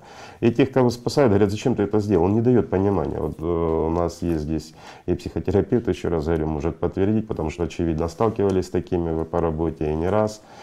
Человеку меняется картинка, у него жгучее желание что-то сделать порой человек не дает себе вообще отчета, и они прекрасно дают себе отчет в том, что они совершают что-то хорошее, но за этим хорошим как раз стоит это те стоят, вернее, кого мы называли кондуками, вот кто читал «Изоосмос». Это все не сказки, это все из жизни, это все реалия. Почему, опять-таки, человек должен это знать? Ну, хотя бы когда приходит жгучая мысль, и все сводится внимание в точку и кажется, что жить бессмысленно, то от хорошего такие мысли не придут. Такие мысли приходят лишь, скажем, от тех, кто прячется в тени или же управляет этими тенями. Никакой морали здесь быть не может, никаких чувств или еще чего-то быть не может. Просто те, кого мы не видим, они хотят кушать. Это все всего лишь обусловлено их голодом.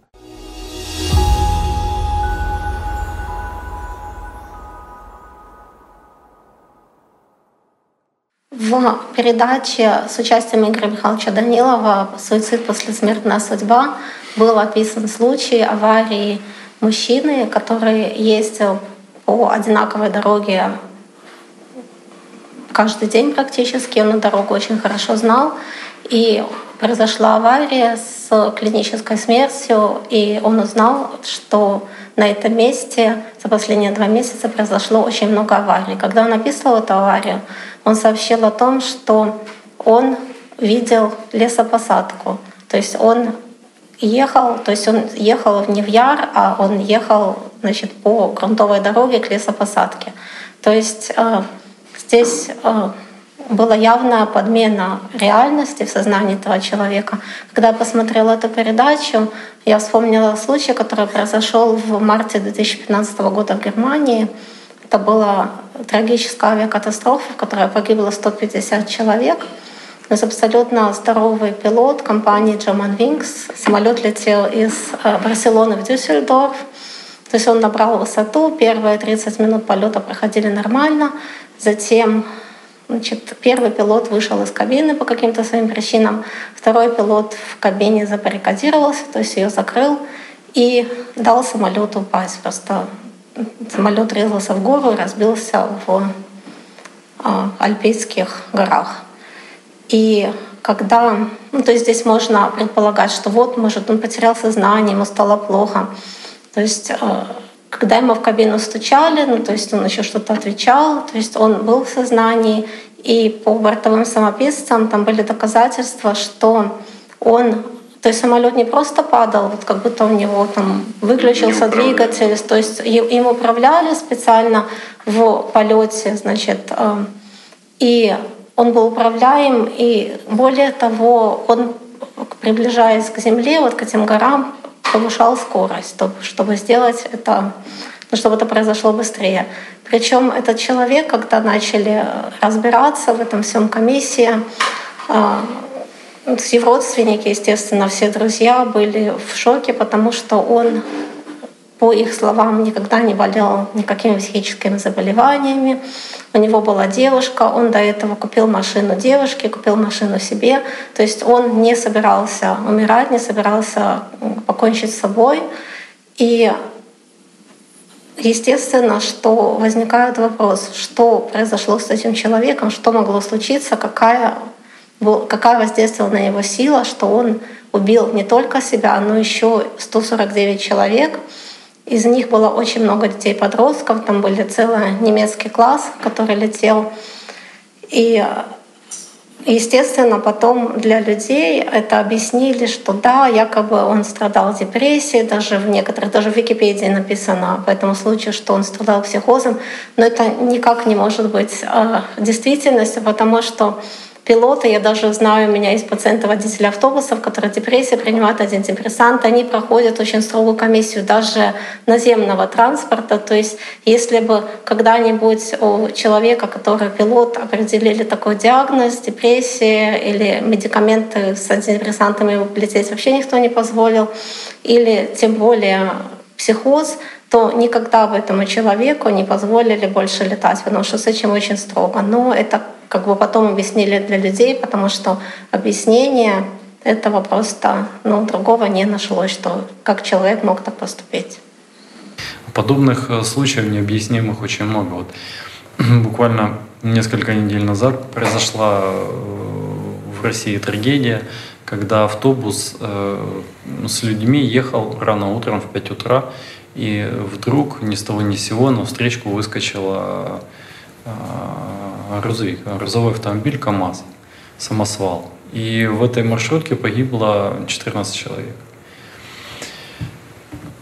Водитель КАМАЗа выжил. У него, когда брали интервью спрашивали в зале суда, почему это произошло, то он говорит, сначала говорил, я не знаю, я не виноват. И единственное объяснение, которое он говорил, меня подрезала легковая машина.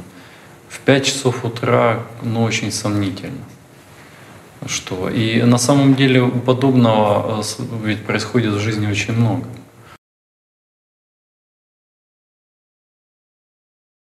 14 ноября 2018 года на одном из перекрестков Екатеринбурга в час пик образовалась небольшая пробка. Водитель Honda CR-V двигался по направлению к светофору в крайнем правом ряду. Простояв несколько минут в пробке, по непонятным причинам он вдруг выехал на тротуар и, набирая скорость, помчался вперед. Автомобиль пронесся больше 100 метров, сбивая все на своем пути, в том числе и пешеходов, которые не успели отскочить в сторону, и остановился лишь встретив на своем пути столб. В результате ДТП серьезно пострадали мужчина, который шел по тротуару, и женщина с двухлетним ребенком ребенком, которые стояли на светофоре. Водитель свой поступок никак объяснить не смог.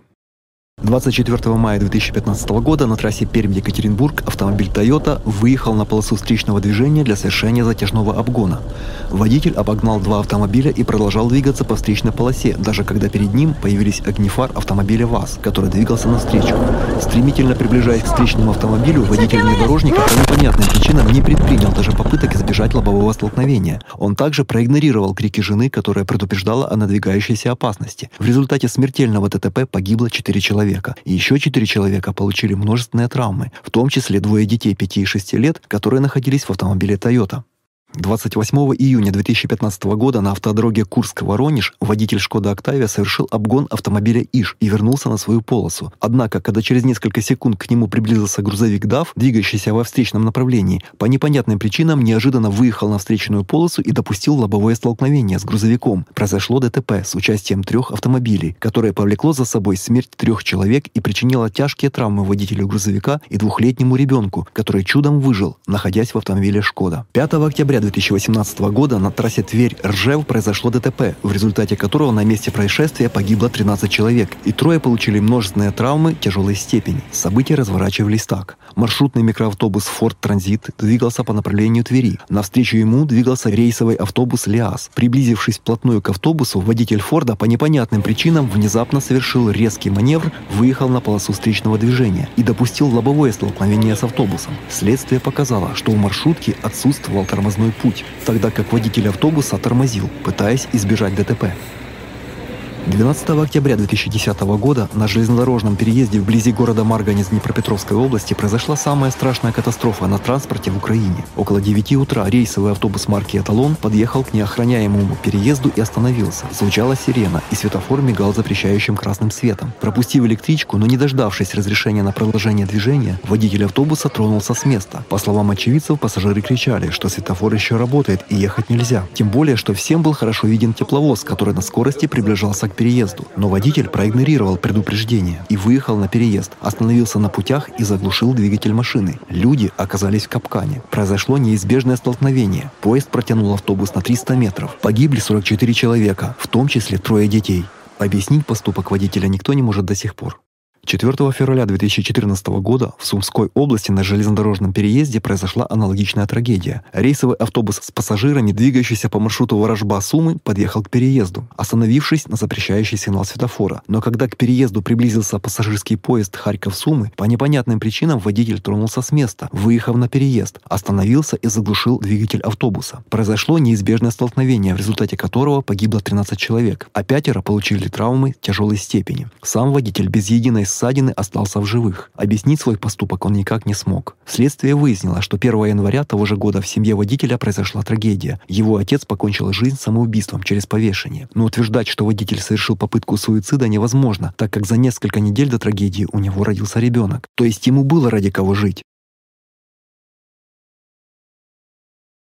Да, это мы с вами уже говорим о таких ну, последствиях э, серьезных, да, с э, летальным исходом. А вот скажите, пожалуйста, а вот ведь в повседневной жизни ведь каждый человек сталкивается с подобными ситуациями. Я имею в виду с навязчивыми мыслями. Когда приходят э, вот люди буквально как э, слышат приказы у себя в голове, да, скажи или сделай, скажи что-то конкретно, причем конкретная формулировка звучит в голове, да, и навязчивое просто давление, скажи, скажи, скажи, и именно эти слова надо сказать именно этому человеку или совершить какой-то поступок. И человек понимает, что он не то чтобы нерационален этот поступок, а он, ну, он разрушителен. Да, он может быть там не, не приведет к смерти, но э, человек прекрасно понимает, что он элементарно не по совести поступает, и э, подобные его высказывания не могут негативно повлиять на другого человека, но делает. А когда вот с людьми разговариваешь вот так вот откровенно, то они говорят, что ну, я вот, говорит, зачем ты сделал? Он говорит, ну, а что ты чувствовал после того, как ты сделал? Он, вот после того, как я сделал, он говорит, я чувствую облегчение. Уходит это давление. Вот. Так, а ты считаешь, что ты правильно поступил? Да нет, конечно, я понимаю, что неправильно поступил. Но зато меня надо мной это не давлеет.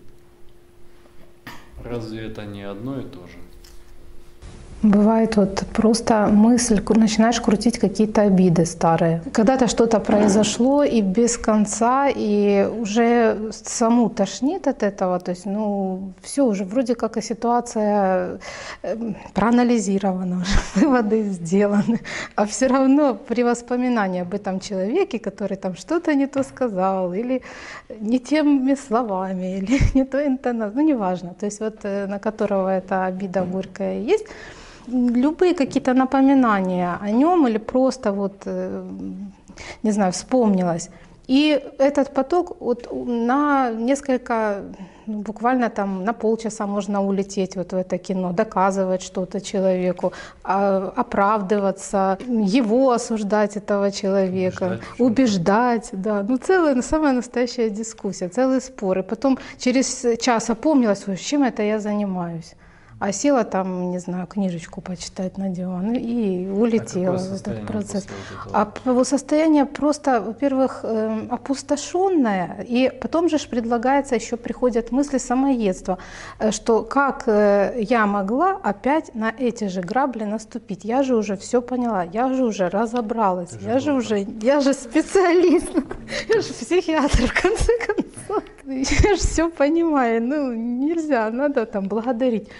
А вот оно так зашло и незаметно увело ассоциация за ассоциацией, насколько нужно быть, конечно, внимательным. Здесь вот что интересно в этом примере, который ты привела, вот смотри, как, э, то есть э, вообще как бы на, на явно вмешательство со стороны, да, то есть ни с того ни с сего приходят определенные состояния, то есть если человек на самом деле проанализирует, то что он э, испытывает в этот момент то он действительно может отметить и открыть для себя очень много интересного. Ведь происходит э, событие происходит прямо сейчас, но сознание, оно уводит в сторону и переключает внимание человека на событие, которое было там, 20 лет назад, 30 лет назад.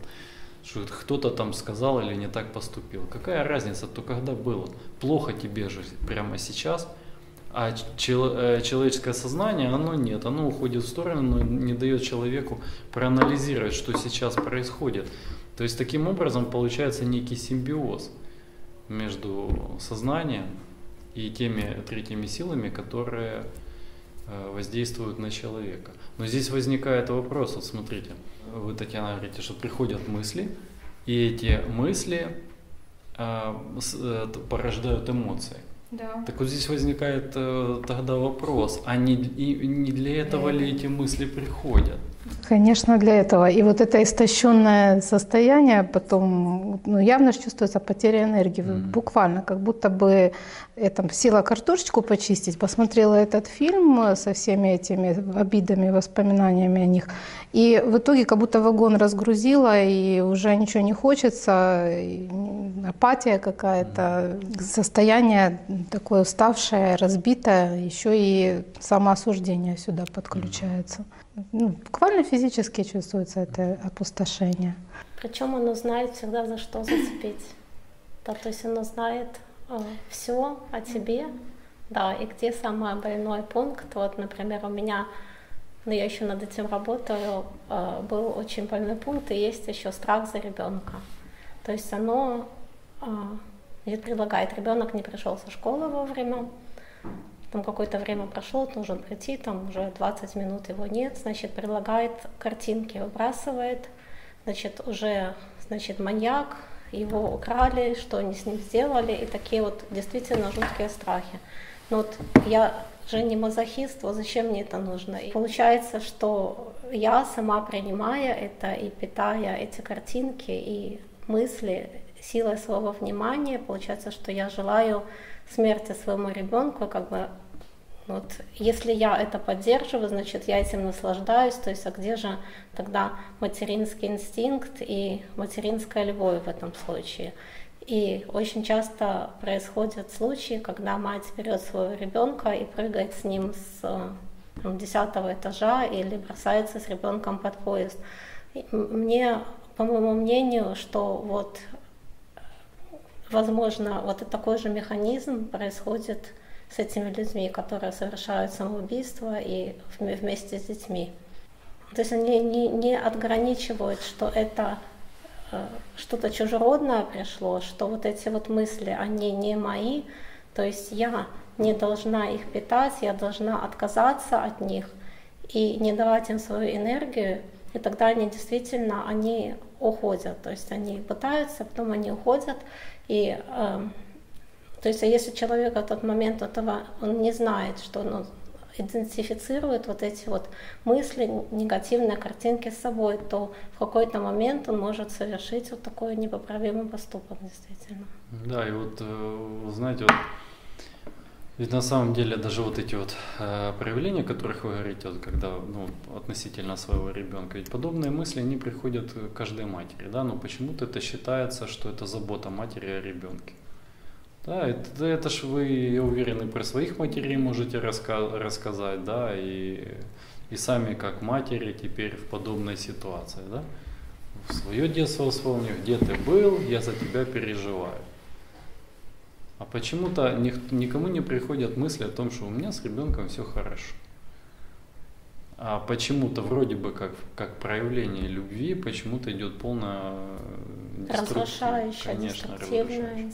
Просто не поддаваясь вот этим вот деструктивным, разрушающим мыслям, и в этот момент, когда предлагает сознание беспокойства, а, когда в этот момент эти не принять мысли, то вот мне пришло сознание, что таким образом я своего ребенка защищаю. Есть если я их не принимаю. Ну, я скажу больше, такие мысли приходят не только матерям, отцам тоже. Характер, как правило, всегда один и тот же, что с ребенком что-то случится, что вот ты чего-то там не успел, чего-то не сделал, и сразу за этим идет э, предложение чувства вины. Вот. Чуть ли, чуть ли не всегда. И вот страх того, что, что ты что-то не, не сделал, да, вот, чтобы с ребенком все было нормально, ну, достаточно распространенный приемчик от сознания. А вопрос это забота о ком? Ну о ком? Осознание. Осознание его продукте эгоизме. Там еще есть такой образ, как суперпапа или суперродитель. Недоверие ребенку тому же самому, что он в состоянии с чем-то справиться и до чего-то додуматься самостоятельно. Ну, это такой вопрос о том, что Татьяна говорила, что на 80-90% сознание негативное, мысли негативные, агрессивные, разрушительные. Ну, еще тоже вот по навязчивым мыслям из практики ни один человек не обратился, что у него навязчивые позитивные мысли. То есть они вот всегда разрушающие. Никого вот не было с позитивом. И так интересно, вот мы говорили тоже, что сознание, оно искажает реальность. Э, приведу конкретный пример. Мальчик готовится к экзаменам и учится хорошо. То есть все оценивают его знания очень позитивно. А он приходит с проблемой, у меня ничего не получается, я не сдам, у меня вообще, я ни на что не способен. И когда начинаешь аргументировать, что вот здесь у тебя так, здесь у тебя так, у него вот эти навязчивые мысли его просто разрушают и приводят к отрицательному результату. И таких мыслей куча. То есть у девчонок это чаще всего, что я некрасивая. Ей все в классе скажут, что она первая красавица, там все за ней бегают, она некрасивая красивые. И одна девочка даже в тетради написала, когда мы писали, ну как бы что хорошее, что плохое, вот э, видишь. И вообще, когда даешь такие задания, чаще идет именно негатив.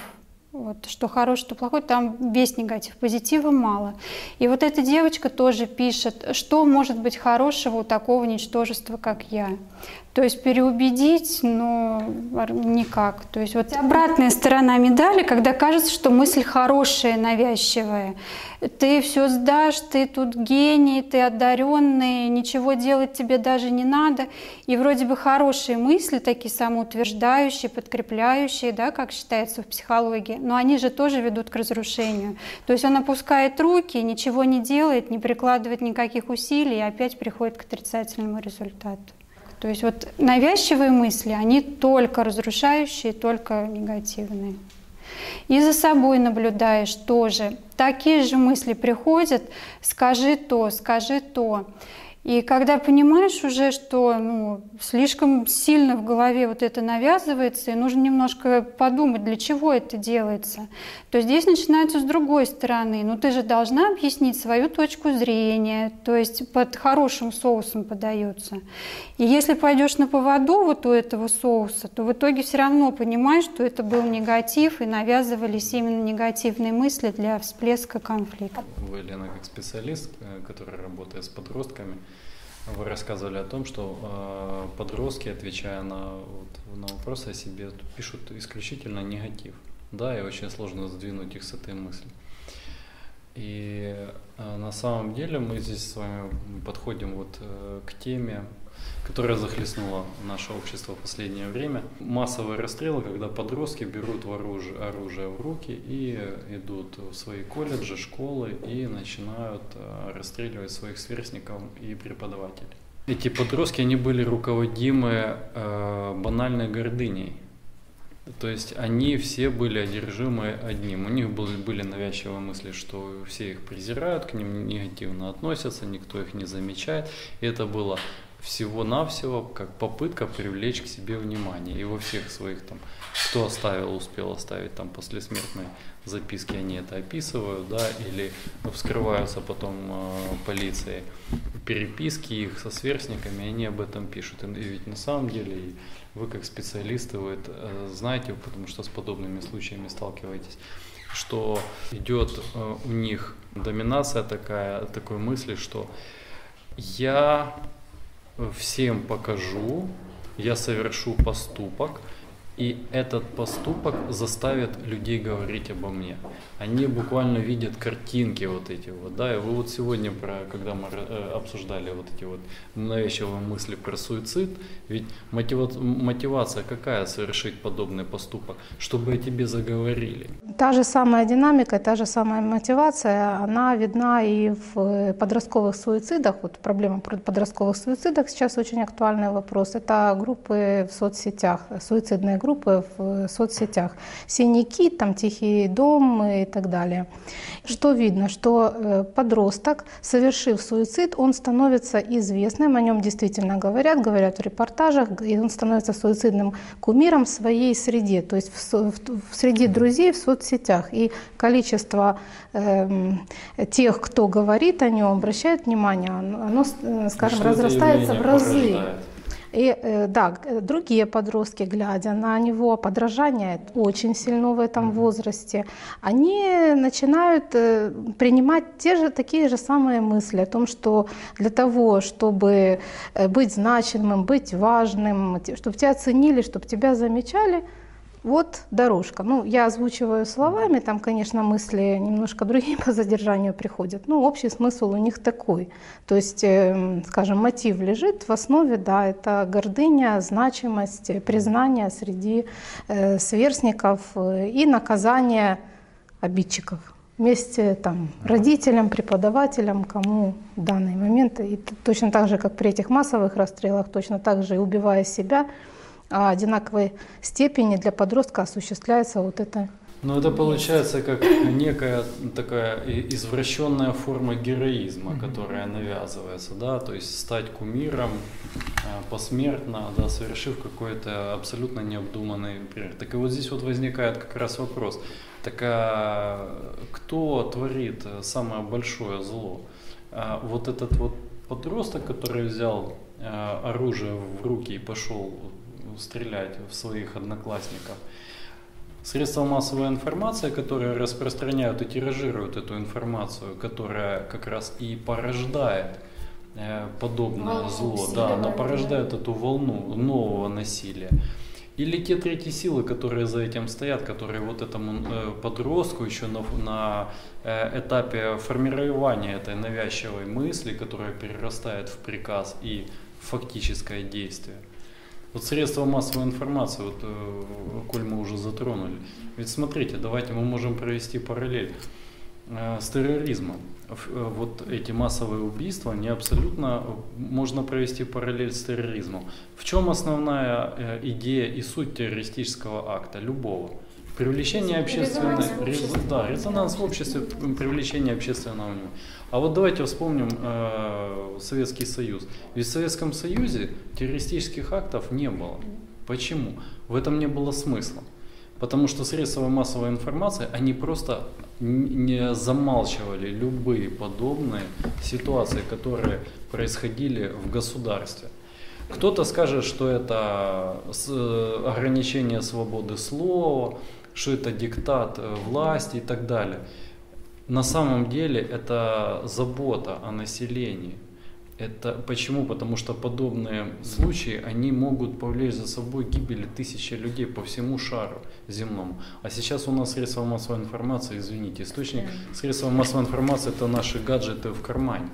Даже если вот запараллелить на вот эту, ну да, там подражание вводится в моду, это понятно, резонанс в обществе. Даже если вот э, к той информации, когда я рассказывала про женщину, которая увидела фотографии и Э, видеосюжет, но это взрослый уже человек, более зрелый и сформировавшийся. Можно представить себе, как может, э, то есть мы видим, что влияние осуществляется через, э, в том числе видеопродукцию, через цифровые носители. То есть, а если подросток еще и в своем каком-то вот этом негативе, желании признания и так далее посмотрит подобную продукцию. И еще интересен такой факт, что вот когда совершаются вот эти массовые расстрелы, первым об этом узнают дети и подростки. Как это происходит, для нас, взрослых, загадка. То есть они прибегают, а вы знаете, что там случилось? То есть они это знают все первыми. Поэтому здесь встает вопрос, опять же, кому нужно вот это вот тиражирование информации во всех сетях и во всем, если это приводит не к положительному результату, а к отрицательному. Мы можем взять положительный опыт скандинавских стран. Там на законодательном уровне запрещено средствам массовой информации распространять сведения о э, суицидах. И как мы знаем, статистика у них самое лучшее, то есть количество э, смертей вследствие суицидов там самое низкое. Ну это же факт, факт. Почему на этот факт никто не Факт обращает о Швейцарии, когда у них пошел рост суицидов, и там было, по-моему, в метро очень много совершалось суицидов. Они запретили, по-моему, в Швейцарии, не буду Да, в Швейцарии, потому что это было с серьезным резонансом. Самая благополучная страна в Европе, а количество суицидов начало расти. И никто не мог а, объяснить, в чем же суть. Все есть. Во-первых, почему они растут, а во-вторых, э, ш- что эм, происходит, как их остановить. Они просто перестали освещать это в средствах массовой информации, пошло снижение. По крайней мере, вот этих, э, которые совершались в метро. Да, и вот смотрите, мы с вами подходим э, к совсем, скажем, тяжелому, э, к тяжелой тематике, но которая тоже присутствует в нашем обществе. Это так называемые маньяки или серийные убийцы. Ведь э, тоже сколько таких случаев э, знает и наша история, э, я имею в виду ближайшие государства и страны во всех странах мира, да? то есть серийные убийцы. Ведь сколько они совершают убийств, и сколько на самом деле непонятного происходит, на самом деле можно сказать метафизического, вокруг вот этих вот личностей. Непонятны механизмы, как люди становятся маньяками, как они, что заставляет людей совершать эти массовые убийства. И какое количество подражателей, пока действует тот или иной серийный убийца, сколько подражателей он порождает, какую волну. И здесь очень э, интересно тоже вопрос э, к вам, как специалистам, сталкивались вы с этим явлением или нет, как вы можете может, прокомментировать?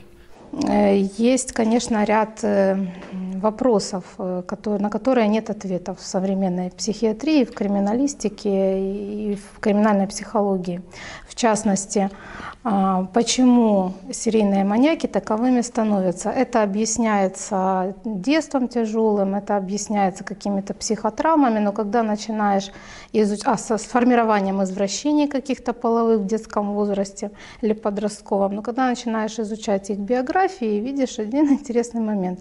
Маньяками может стать кто угодно. То есть с любым детством, из любой семьи, с любыми, э, с ними ничего не происходит такого, что не происходит с любым другим человеком. То есть э, ну, у каждого были какие-то конфликты в школе с учителями, с- у каждого были какие-то отношения, иногда конфликтные с родителями. Э, То есть по большому счету это ну, обычные люди, э, самые разные, с разными характерами, с разными из- условиями воспитания. А, Нет этой закономерности. То есть мы не можем вывести фактор, что вот, вот точно вот если вот это происходит, то человек становится серийным маньяком. Нет.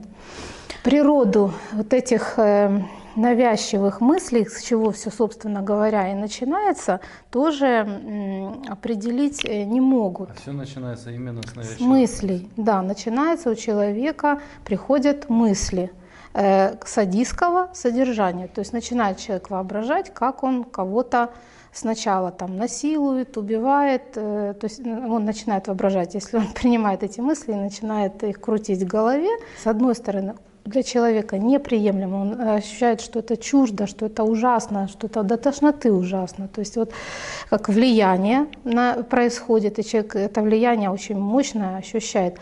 Э, Здесь начинается борьба.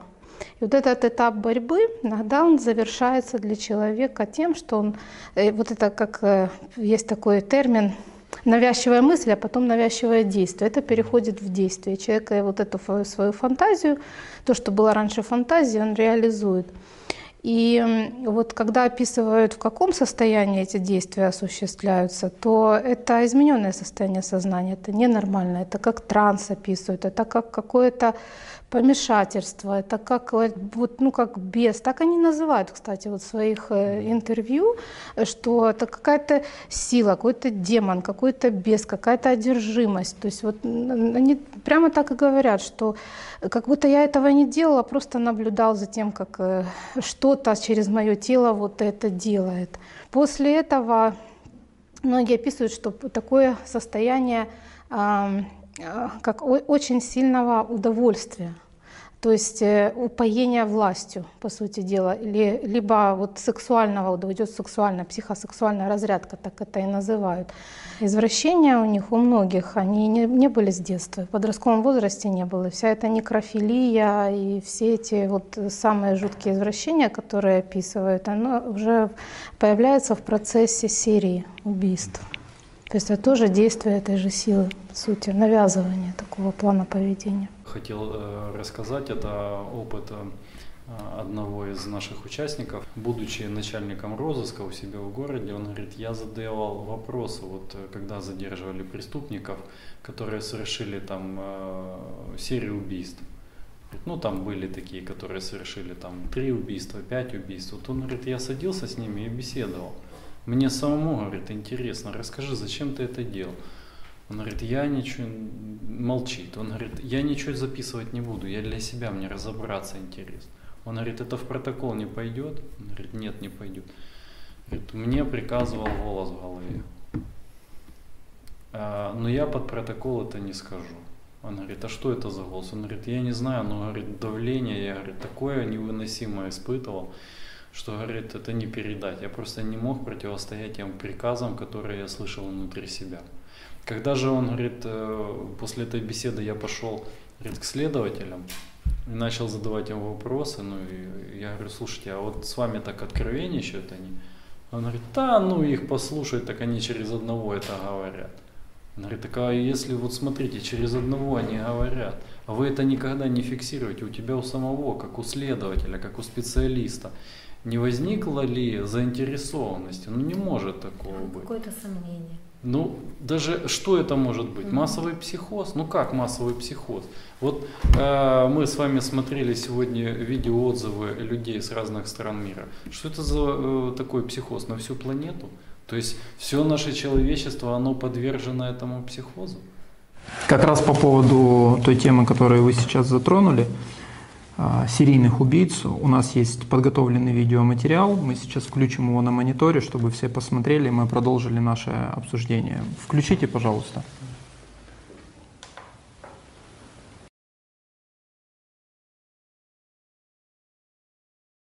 В какой-то момент началась кристаллизация и формирование чуть ли не отдельной сущности внутри меня. Это когда ты на грани. Я был на грани выплеснуть наружу свои фантазии. А потом возникло желание сделать этот маленький шаг, большой шаг физическим действием. Это произошло в несколько этапов. Постепенно. Такое не происходит за одну ночь. По крайней мере, в моем случае. Наступает момент, ты задумываешься о том, что сделав это в реальности, ты получишь гораздо больше ощущений, чем при чтении или просмотре. Как долго вы оставались на этом этапе, прежде чем совершили нападение? Пару лет.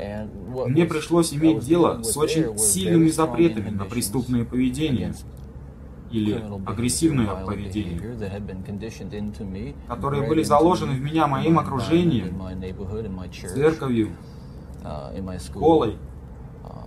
То, что говорило мне, нет, это неправильно. я понимал, что даже думать об этом неправильно, не говоря уже о том, чтобы сделать. Я стоял на краю. Последние ниточки, сдерживающие меня, постоянно натягивались под давлением моих фантазий, постоянно подпитываемых порнографией.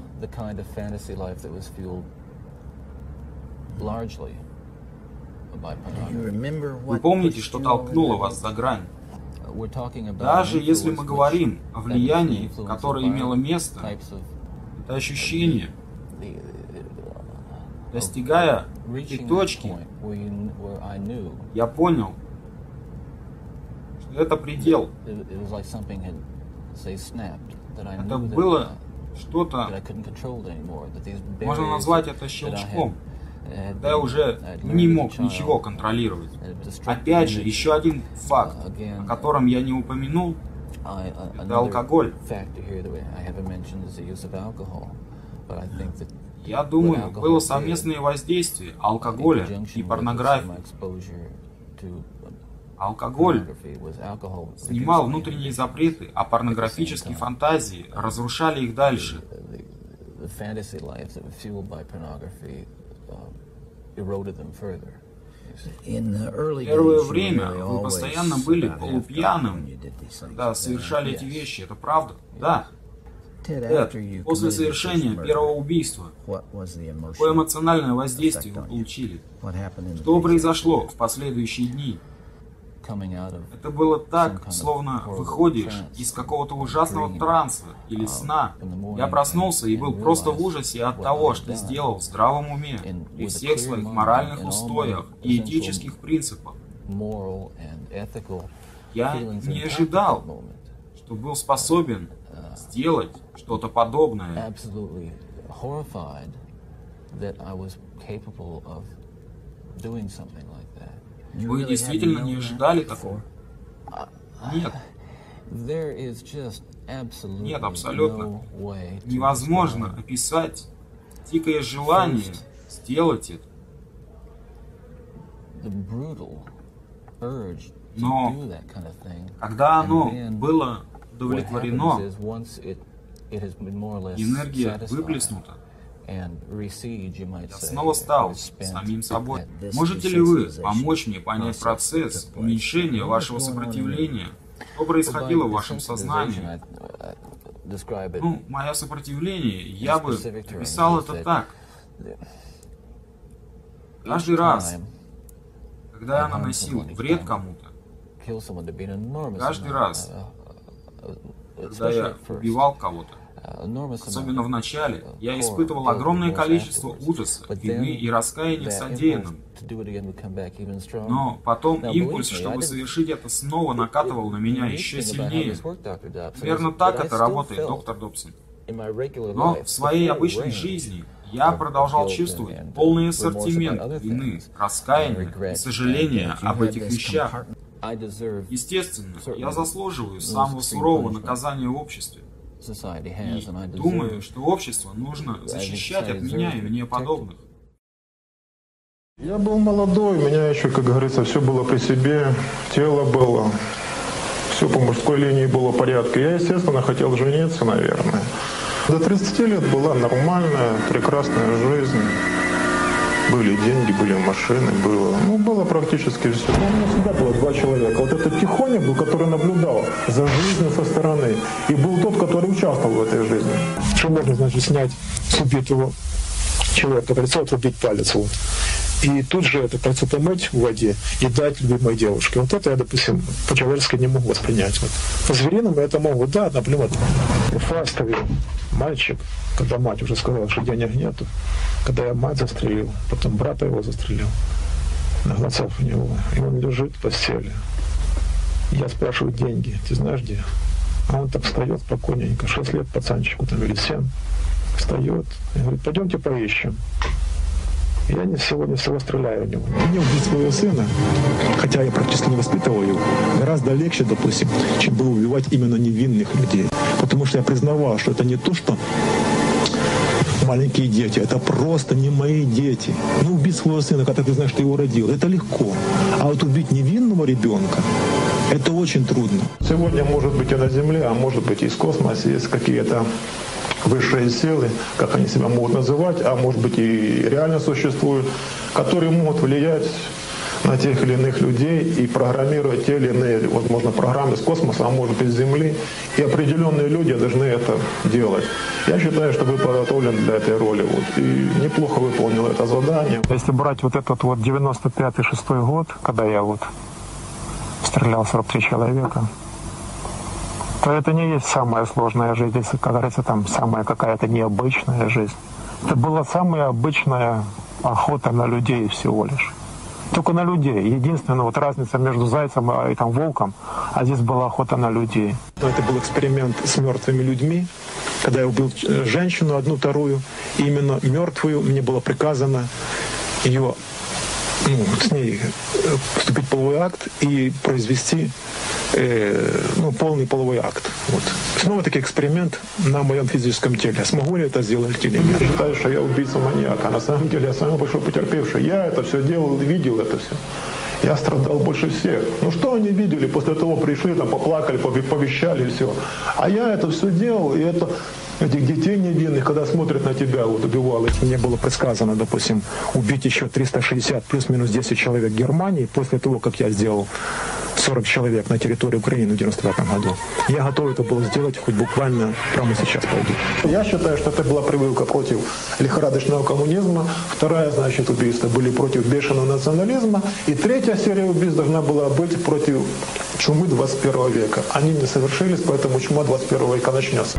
Я говорю, например, что если будет дальше жизнь на Земле, если Богу угодно, или же высшим силам, или, может быть, у меня это выйдет, вот, я обязательно сделаю годовины. Вот. А годовины будут 360 плюс-минус 10. И никто не знает, кто попадет вот, в число жертв. Что меня разорвали на машинах или на лошадях, я не боюсь этого. Поэтому я считаю, что нужно, наоборот, провести, значит, серию таких вот смертных казней, может, даже каких-то публичных, чтобы люди задумались, что на Украине заниматься нельзя. Меня интересует смерть больше, чем жизнь. Мне не интересно жить больше. Столько, сколько я знаю, столько, сколько я увидел, я могу соревноваться сегодня живущим на земле и с Далай-Ламой, и, допустим, с Папой Римским, что они столько не видели, даже в частности связи с Богом. Лично я хочу смерти. Почему? Потому что лично мне, как человеку, эта жизнь уже неинтересная. Вот. Поэтому я за применение смертной такой казни по отношению к себе. Я даже доволен тем, что я совершил не случайное убийство, а совершил серию запланированных убийств, что по отношению ко мне идет уже такое снисходительное, там, президентское решение, значит, что будет обязательно расстрел, поэтому я этим доволен. Осложнение пошло на сердце, может быть, а может быть и на легкие, что и мне тяжело дышать почему-то. 54 года, конечно, это уже не маленький возраст. Я не знаю, почему я, почему 52 убил. Это же не один раз убил человека, не понравился, да убил. Или кто-то там на кого-то зуб там или как, ну, злой на кого-то да убил. Это с ничего 52 человека убиты. Я их вообще не знал, этих людей. Я же простой человек, я не есть супермен, я не есть какой-то маньяк там или... У меня этого нет ничего. Я говорил на следствии, что я, да, с целью ограбления. На следствии, когда следствие шло, я убивал людей с целью ограбления. Нет. Я с целью ограбления не убивал. Как они могли пойти с ничего убийства? Еще хитро пошли убийства. Девять убийств были сделаны в Советском Союзе еще, девять убийств. И я за границу пошел. Я жил за границей с девятью убийствами. Меня мормоны крестили за границей, американская вера. Меня ЦРУ допрашивал, Интерпол. И после этих девяти убийств еще 40, 40 убийств. Когда на меня вот это я делаю, есть ненормальное состояние, такое не, не мое состояние, не человеческое. А когда это проходит, снова вроде человеком попускает, снова стою человеком. Я не знаю, на меня какие-то влияния могли быть. Только я до сих пор этого не знаю. Они хитрые какие-то влияния.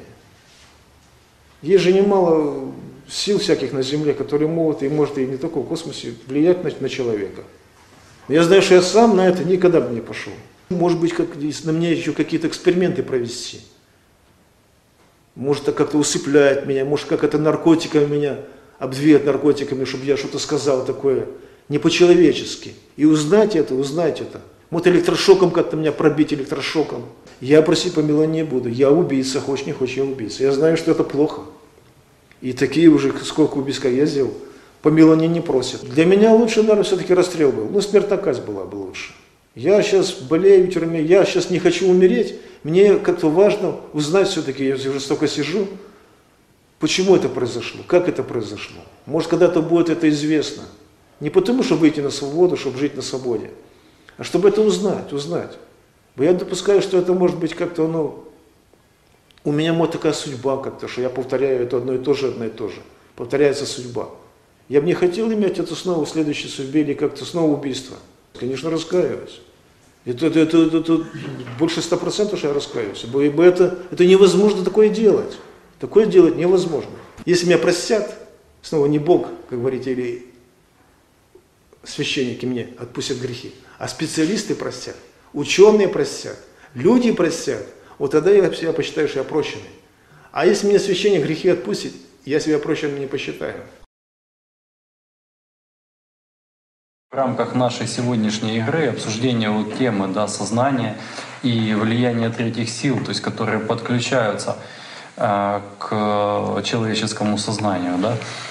Так получается, вот, э, вот эти серийные убийцы, они жертвы или они действительно убийцы? То есть как к ним относиться, как общество должно к ним относиться? Ведь, ну да, понятное дело, что как бы их надо изолировать от общества, это безусловно, потому что это они собой не руководят. И внутри них находится зверь, который убивает.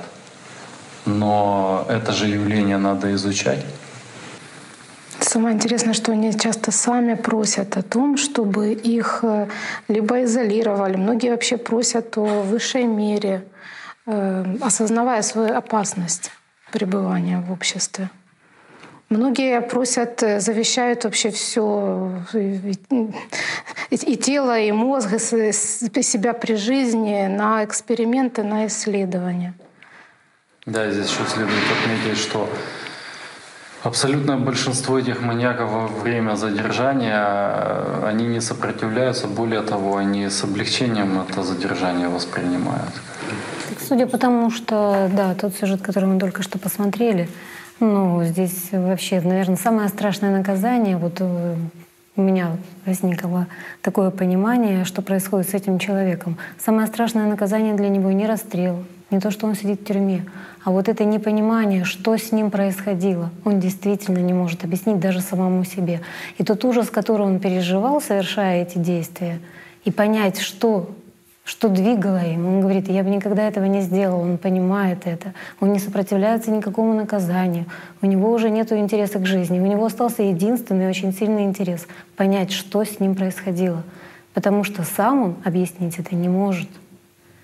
И сейчас мы слышим абсолютно ну, нормального, критичного человека, который абсолютно спокойно, осмысленно говорит и действительно хочет в этом разобраться. И вот это очень интересный момент. И причем обратите внимание, он ведь просит помощи, помощи у он специалиста. просит помощи, да. А, как один психиатр, э, очень интересная есть такая книга, которая описывает историю жизни одного американского психиатра, который сам переживал, он употреблял одно время барбитураты, был наркоманом, выходил из состояния этих психозов, вернулся к врачебной практике. Э, в той больнице, практически там заброшенной, в которой он работал, он работал с самыми тяжелыми неизлечимыми пациентами, от которых отказывались многие светилы. Э, и он же описывает, что симптомы шизофрении можно найти абсолютно в любом человеке. Абсолютно. Что те, то, что описывают психически больные эти состояния, они просто ну, в меньшей, скажем, дозе да, менее выраженные, они присущи в повседневной жизни каждому из нас. Те же негативные разрушительные силы. Он э, там очень хорошо описывает, как он, э, у него появлялись навязчивые мысли убить свою жену, более преданного, нежного и заботливого человека вообще рядом не было. Вот в моменты таких вот просто появлялись эти навязчивые. И он говорит, что разница лишь в том, что мои пациенты делают из этого карьеру, а остальные еще имеют способность с этим как-то справляться. Вот. И здесь вот вопросы, мы все время говорили о мыслях, почему все это очень важно, мысль, учиться их наблюдать. И все именно мысли запускают те эмоции, которые потом у нас накапливаются которые однажды взрываются и приводят у кого-то к тем необдуманным импульсивным поступкам. Но запускной механизм во всех психических расстройствах — это вот эти мысли, которые несут определенный эмоциональный накал которые люди не отслеживают, и потом не, даже не осознают часто. Вот если э, поделать вот простое упражнение, да, записывать свои мысли именно тем потоком, как они идут, то практически ну, вот один из последних примеров э, таких случаев. И хоть свои мысли я записывала. Все эти мысли, они часто идут такого, они носят императивный характер, характер приказов. Ну, вот недавно проснулась утром, хорошее настроение, есть какие-то там планы на день абсолютно, ну, поработать по работе, да, нормальные, продуктивные. Мысль. Позвони тому-то. Ну, загляни сюда на пять минут. Они, они легкие, они ненавязчивые. И если ты отдал этому внимание, ну, минимум час-полтора, то и полдня уйдут в никуда. И действительно потом состояние опустошения почему-то, во-первых, злишься на себя. Потом же следом идут обязательно мысли обвинения. Ну как ты могла? Полдня или час, или даже пять минут. Все. А за это не просто мысли, это состояние. И ты уже потерял энергию на весь день, и ты ничего хорошего не сделал в этом дне. И дальше это все А если вы говорите об утрате энергии, значит куда-то же она ушла? да? Конечно. Согласно закону Все сохранения мысли, энергии. Конечно. Эти же мысли несут э, энергию. Отрицательные мысли, негативные мысли, они же очень мощные. Ну, что мы чувствуем после того, как мы разозлились, обиделись, поссорились? Все. Эти мысли заходят, и обязательно они окрашены какой-то эмоцией. Все, мы отдали туда внимание, мы потеряли энергию. Вот это То есть опустошение, человека которое... банально кто-то поел. Да.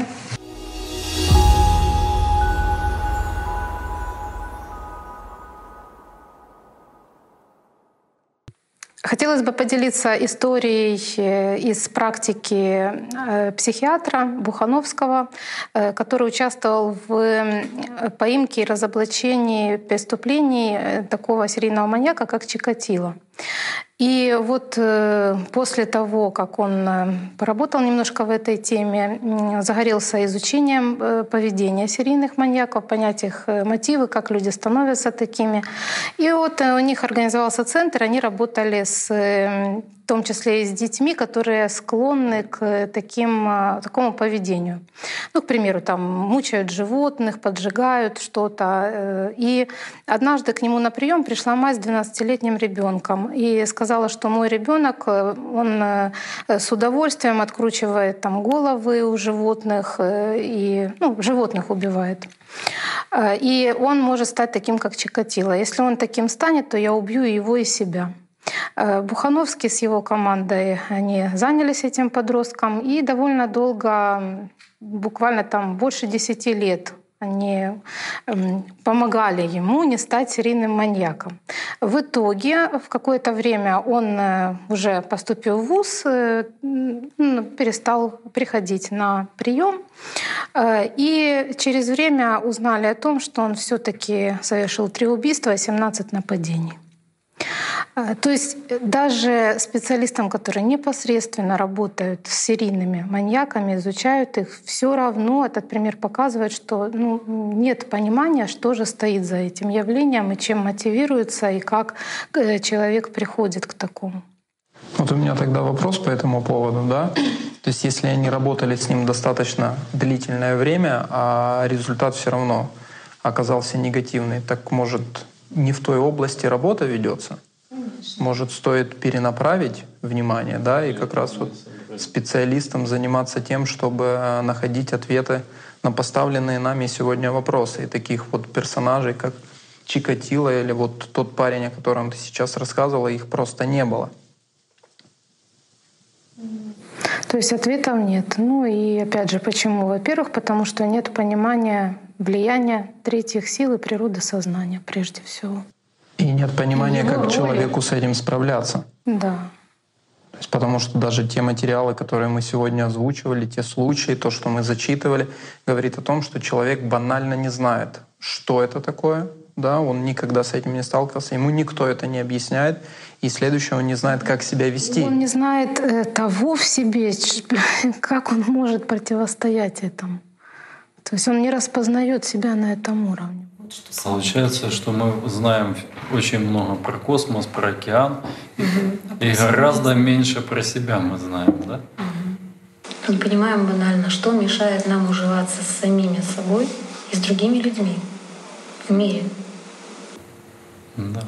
А да, от банального, когда человек ночью всю ночь ворочается и не может уснуть, какие-то навязчивые мысли. И это что же воспринимается как норма, когда люди сидят, обсуждают и говорят, как дела? Ну, не выспался, от чего? Да, всю ночь ворочался, мысли одолели. И никто даже не задумывается, что это значит. Но все молчат и с пониманием относятся. Почему? Потому что все это Ну, испытывают. тоже у всех. Правда? Все это испытывают. А опять же, а ответы где на наши вопросы? Физики нам предлагают подумать о том, что будет со Вселенной через миллиарды лет, а нам интересно... А мы не знаем, что с нами будет завтра. Мы не знаем, что с нами происходит прямо сейчас. Прямо вот сейчас, это нам интересно. Потому что что это за жизнь такая, что мы, оказывается, мысли не наши, сознание не наше. Это диктат постоянный. Маньяком может стать любой. Да, это обычное было, что каждый страдает и не знает, как ему стать счастливым. Ну, также вот в школе, да, мы работу проводим, но мы просто в тупике. Есть батареи тестов, которые положено провести для вот профилактики того же суицидального поведения. Но чаще вот по анализу и а, разговорам с коллегами совершают самоубийство именно те дети, которые не были в группе риска, и у них все было благополучно по всем тестам. И поэтому вот, ну, мы, например, тоже в растерянности, как, что и что с этим делать. И вот самое интересное, что в школах э, в качестве профилактики, да, мы понимаем, надо говорить о жизни, ценной жизни, э, говорить о духовно-нравственных ценностях, о эм, том, что, ну, ну скажем так, обучать детей общаться иначе друг с другом и с родителями и так далее, и родителей обучать общаться с детьми. Но возникает потом вопрос, как это все ребенку можно передать и научить, кто, кто, кто этим может заниматься. И вот здесь э, сразу же мы упираемся, что сами педагоги, они над собой не работают, они себя изучают, не изучают, они не понимают, что такое их сознание, они сами ну, не живут так, и эм, этим качеством общения, этой культурой общения, взаимоотношений не обладают, и э, родители то же самое. И получается, что просто банально никому даже пример э, показать тем же подросткам, как можно быть в другом состоянии, как можно по-другому общаться, как можно по-другому относиться, но именно на своем личном примере, а не на словах. И получается, начинают читать лекции. И эти лекции, они ни к чему не приводят, только раздражение вызывают у тех же подростков. И провоцируют, наоборот, эти ситуации. Потому что прибегает мама и говорит, смотри, в такую-то группу не вступай. Ребенок и знать не знал, а мама своими страхами ему об этом рассказала. То же самое. Ну и просто дело в том, что, как правило, э, на сегодняшний момент действия и слова расходятся у многих людей. Да, и что видят те же дети. Им говорят об одном, а те, кто говорит об этом, поступают совершенно по-другому. И тут вопрос действительно не только в педагогах, не только в родителях, не только в специалистах, да, там конкретного какого-то профиля. Тут вопрос целого общества, да, потому что вот те темы, которые мы сегодня поднимали, и смотрите, как мы очень интересно рассматривали, мы начинали с пускового механизма, с мысли, которая приходит каждому человеку дома на бытовом уровне. Какое-то недовольство, какая-то команда, а потом как это все накручивается и во что это в итоге выливается. Да, у кого-то это обрывается на том, что оно вредит себе, а у кого-то это превращается в какие-то массовые последствия, да, те же аварии, те же убийства. То есть общество на самом деле, мне кажется, на сегодняшний день специально не обращает на это внимания. Она наоборот даже подпитывает это все старается где-то замолчать, где-то прикрыть, да, вот даже той же ширмой науки, и не хочет отвечать на конкретные вопросы. Даже еще больше, если мы годами исследуем истории маньяков, убийц, да, и хотя бы это осуждаем, но в обществе не осуждается и абсолютно принимается нормальным или, по крайней мере, никак э, мы не противодействуем тем людям, которые нажимают на кнопку э, там, ядерной бомбы или, например, открывают люки тех же ну, вот сброс, когда идет бомбардировщиков, да. И это массовое уничтожение тех людей, которые в обществе считаются нормальными психически здоровыми. А ведь и государствами тоже руководят простые люди. Простые такие люди. же, как и мы с вами. Отдающие подобные приказы. И находящиеся тоже под влиянием тех же самых сил. Тех же да. самых мыслей, точно такое же у них сознание. То есть получается, что на бытовом уровне то и происходит в человечестве, тоже происходит и в геополитике. Да, и вот э, смотрите, тоже интересно. Психиатрия, как мы с вами сегодня выяснили, она не дает ответы на очень многие вопросы. Да, и вот посмотрите, мы про маньяков с вами разговаривали. Они все говорят о конкретно о влиянии, это я цитирую, дьявольских сил. Э, если взять э, человека с подобными вопросами, привести вот к вам, вы сразу же начнете ставить, как профессионалы, ставить диагнозы, да? А если такого человека отвести э, в церковь, то что ему там начнут? Что с ним там произойдет? Экзорцизм. Одержим бесами. Ритуалы. Ритуалы. Правильно. Произойдет ритуальщина, то есть они начнут просто завязывать на себе.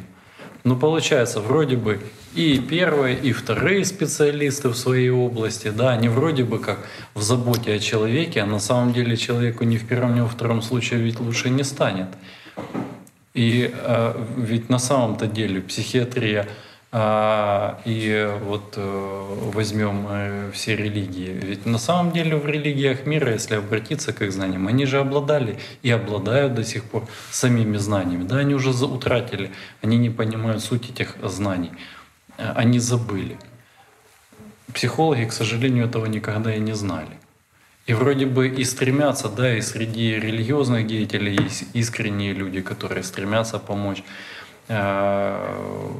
обычному обывателю, который приходит с подобными вопросами, а не может в связи с тем, что просто банально не обладает знаниями, потому что они утрачены в веках. Приходят к вам как к специалистам, а вы как специалисты и сделать ничего не можете, получается так? Так. Ну, кроме как одеть химическую смирительную рубашку.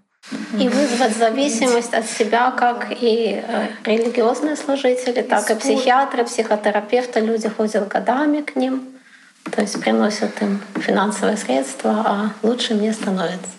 Ну да, и как может стать лучше, если человек не изменился сам, не изменил своего отношения, он э, вообще не понял, кто он, и не умеет распоряжаться своими инструментами, а наоборот находится у них в рабстве.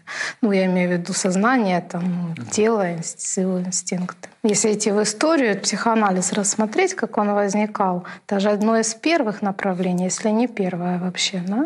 это чисто философское учение. Но очень многие заразились этим и несут это, Да, эту- распира- это в практику. распиарено распиарено очень. очень сильно. И вот когда изучаешь э, биографию самого Фрейда, вот даже сами психоаналитики, они шутят, говорят, если не хотите разочароваться, читайте его труды, но не читайте о нем. И э, известно, что это годами э, происходит лечение в этом направлении и в других психоаналитических направлениях. И, э, по сути, не приводит к каким-то значимым результатам, но формирует зависимость между, ну, собственно, пациентом или клиентом и вот психотерапевтом, психоаналитиком. Это стоит ну, немалых денег, мягко говоря, для человека. Человек просто теряет годы в пустоту, э, занимаясь вот таким вот в кавычках самопознанием. Когда с пациентами э, вот, э, из опыта, э, когда вот пришла к тому, что ну ничего не понимаю, ну не знаю, мы что там, откуда это психическое заболевание, вот эта шизофрения развивается, возникает, а пациенты боятся рассказывать о своем внутреннем, потому что боятся осуждения, боятся усугубления лечения этого. Вот. И когда я прямо сказала больному, что э, ты знаешь, мы ничего не знаем про это. Самый лучший из нас, который, по которому все учимся, там Кандинский есть такой психиатр, написал э, о, о псевдогаллюцинациях э, такую книжечку очень классную, потому что он сам страдал шизофренией и покончил жизнь самоубийством в одном из э, шизофренических э, обострений.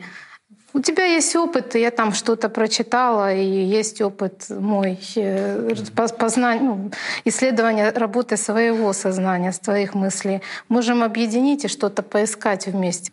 На самом деле настолько радостно, когда встречаешь ищущего э, исследователя, ученого, специалиста, практика. Э, Это ну, просто не передать словами, когда ты можешь свободно выражать вот все, все, что тебя интересует, обмениваться, э, делиться и искать вместе эту истину. И в том числе и с пациентами мы ничем от них не отличаемся. Если физика, например, это более узкая нау- наука, то то, о чем говорили мы, касается буквально каждого человека. Поэтому в этих темах заинтересован каждый человек. Ну, причем дается же какой-то алгоритм работы. Мы работаем по этому алгоритму, но мы видим, что ситуация не улучшается, а только ухудшается. Значит, этот алгоритм он не действует, и есть что-то другое, что пока нами не изучено и не понято, и, может быть, направить свои силы вот на изучение вот этого всего. Банальная статистика, да? что ситуация ухудшается. Каждый год трехсантиметровый справочник с новыми психотропными средствами выпускается фармацевтическими компаниями, а количество депрессий, неврозов, зависимостей, э, суицидов растет иногда не на, а вы. И это о многом говорит. Каждый год возникают новые психотерапевтические направления. И это тоже не меняет ситуацию. Поэтому если будут такие встречи, мне вот, например, как специалисту интересно мнение других. То есть кто работает в смежных профессиях, то есть их точка зрения, как они видят эту ситуацию. И уже тогда какая-то картина будет ясна, как вообще быть дальше. Да, разбираясь в природе мыслей, то есть это очень много может дать вообще всему, наверное, человечеству, потому что мы таким образом можем прийти к пониманию своей истинной природы. Потому что ведь мысль мы воспринимали как часть себя. Если это не часть нас, то кто же, кто же мы? Кто же мы, да. Неужели мы все психически больные? И в А школе это вот вам. учат. Так мы рабы или мы свободные люди? Вот возникает вопрос, правда? Я хотела сказать, что вот в школе у нас учат всему, математике, русскому, очень много часов. Но вообще нету науки, которая бы учила познавать себя. И когда, например, есть у нас упражнение в психологии, говоришь детям, напишите ответ на вопрос «Кто я?». Сначала «Ой, как легко, сейчас пять минут, и все будет готово». И после буквально первой строчки они говорят «Ой, лучше бы мы на математику пошли». То есть настолько трудно и непонятно вот для детей. Мы говорили о том, что и родители это не знают, и взрослые. И поэтому как быть обществу здоровым и понимать что-то, если мы это не знаем сами и не умеем.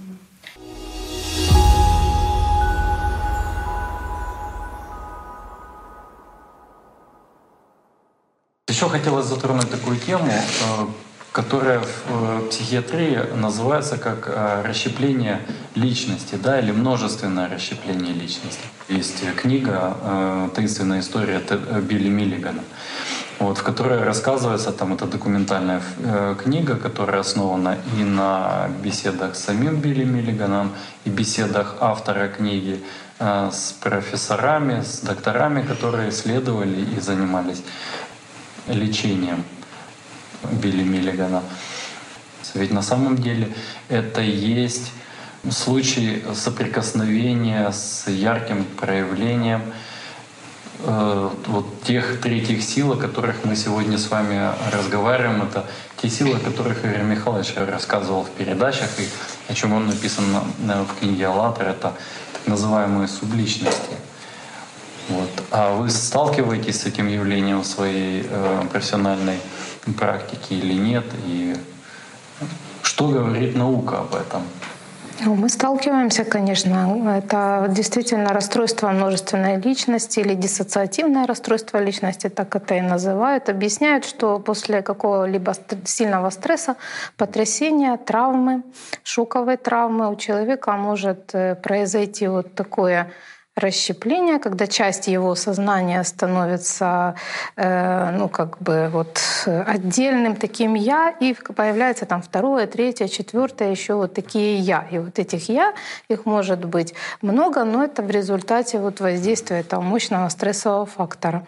Но на самом деле, когда изучаешь историю этих людей, даже вот Билли Миллиган в книге это описано тоже о нем, э, что происходит эти я, они настолько разные и настолько э, обладают разными способностями, характером, э, проявлениями, качествами, склонностями, что ну, наблюдаешь, это действительно какая-то другая отдельная личность. Поэтому ответ, опять же, психиатрии на этот вопрос, что же происходит в данном случае, нет. То, что предлагается в виде ответа, ну, ни в коей мере не объясняет этого явления. Плюс, э, кроме множественных вот э, личностей, а, есть и другие психиатрические эм, как, диагнозы, в которых это проявляется. Та же шизофрения, например. Ну это... хорошо, а может ли шизофрения, э, да, или вот это, как вы говорили, расщепление личности, да, а, вот разве она объясняет то, что вот мы возьмем того же Билли Миллигана, у него было 60 субличностей, из которых 25 были самыми активными, которые выходили на контакты, общались и с врачами, и с автором книги. При этом э, там были люди разной национальности, разных профессий. Вдруг начинал разговаривать на идише, он вдруг начинал разговаривать на сербском языке. То есть явно это просто разные личности в одном человеке. И тут э, то, о чем пишется в книге «АЛЛАТРА», о чем говорит Игорь Михайлович в передачах, это пока единственное приемлемое объяснение, что описывая состояние субличности, что все эти проявления — это просто личности прошлых воплощений со своим опытом, темпераментом, особенностями сознания и так далее, со своей историей.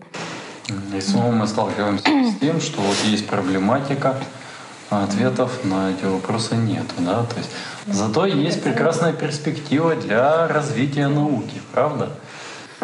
Ну, опять же, если говорить об этом, а, то те же самые проявления у детей, с этим же с каждый вообще специалист сталкивается, каждый психолог и каждый да. психиатр и каждый психотерапевт, когда в ребенке начинают проявляться вот э, эти субличности в его поведении, в этих эм, э, в неадекватном поведении. Тогда ребенок начинает какие-то склонности, таланты вдруг ни с того ни с сего демонстрировать, которым он еще не успел явно по возрасту научиться никак. Там в 3, в 3, 4, в 5 лет, то есть совсем в юном возрасте. Или, или банально, когда дети э, в возрасте 4-5 лет вдруг начинают рассуждать, как умудренная жизнью старики. Знаешь, 5 лет когда-то вот мальчика привели на консультацию, там что-то он э, в айкидо, ему не, не понравилось на тренировке, ну, то и нравится, и не нравится, непонятно, побеседуйте с ребенком. Ну, я спрашиваю, ну как, ну как с ребенком беседуешь? Ну, мало ли, может, у него конфликт там с кем-то, он замалчивает. Говорю, ну как там у тебя, нравится тебе вообще боевые искусства, айкидо заниматься, на тренировке ходить, тренер? А он так смотрит говорит, вы знаете, хотелось бы мне ответить «да», но на самом деле все далеко не так просто. И я вижу сейчас, вот до этого мы совершенно по-другому общались, играли, там, рисовали, разбирались э, в чем-то, ну, творческие какие-то задания он выполнял. И тут ребенок выдает фразу, у него меняется все взгляд, выражение лица, я понимаю, что сейчас это не он со мной общается. Таких случаев очень много. Я... Да, после прочтения информации о субличностях книги «АЛЛАТРА» вспомнилось просто случай из моей практики, когда 40-летняя женщина после большого инфаркта с кардиогенным шоком, остановка сердца, клиническая смерть, значит, реанимация. А после вот этой вот ситуации, этой болезни, у нее начали, э, как она это называла, приступы, в которых она себя не помнила, но в эти моменты она разговаривала на каком-то языке, никто даже не знал этого языка, на каком она ходила по психиатрам, никто тоже не мог этого объяснить, и она очень от этого страдала. То есть она ну, решила, что она сходит с ума, и как бы окружающие тоже подтверждали, то есть, что с тобой что-то не так. Но потом они нашли какого-то языковеда, и оказалось, что он говорит на языке, которому 2000 лет, не помню какой народности. Вот. И тогда у меня не было понимания, она мне рассказала эту историю, она очередной раз была в реанимации, потому что когда она поступала, у нее все время были боли в сердце, учитывая ее историю прошлую, ее всегда в реанимацию, ну, в отделение интенсивной терапии клали. И она рассказала эту историю, и я не могла понять на тот момент, что это такое. Когда я потом об этом прочитала в книге «АЛЛАТРА» э, информацию о субличностях, то вот было такое, я поняла, что это за проявление, что они в реальной жизни на самом деле встречаются.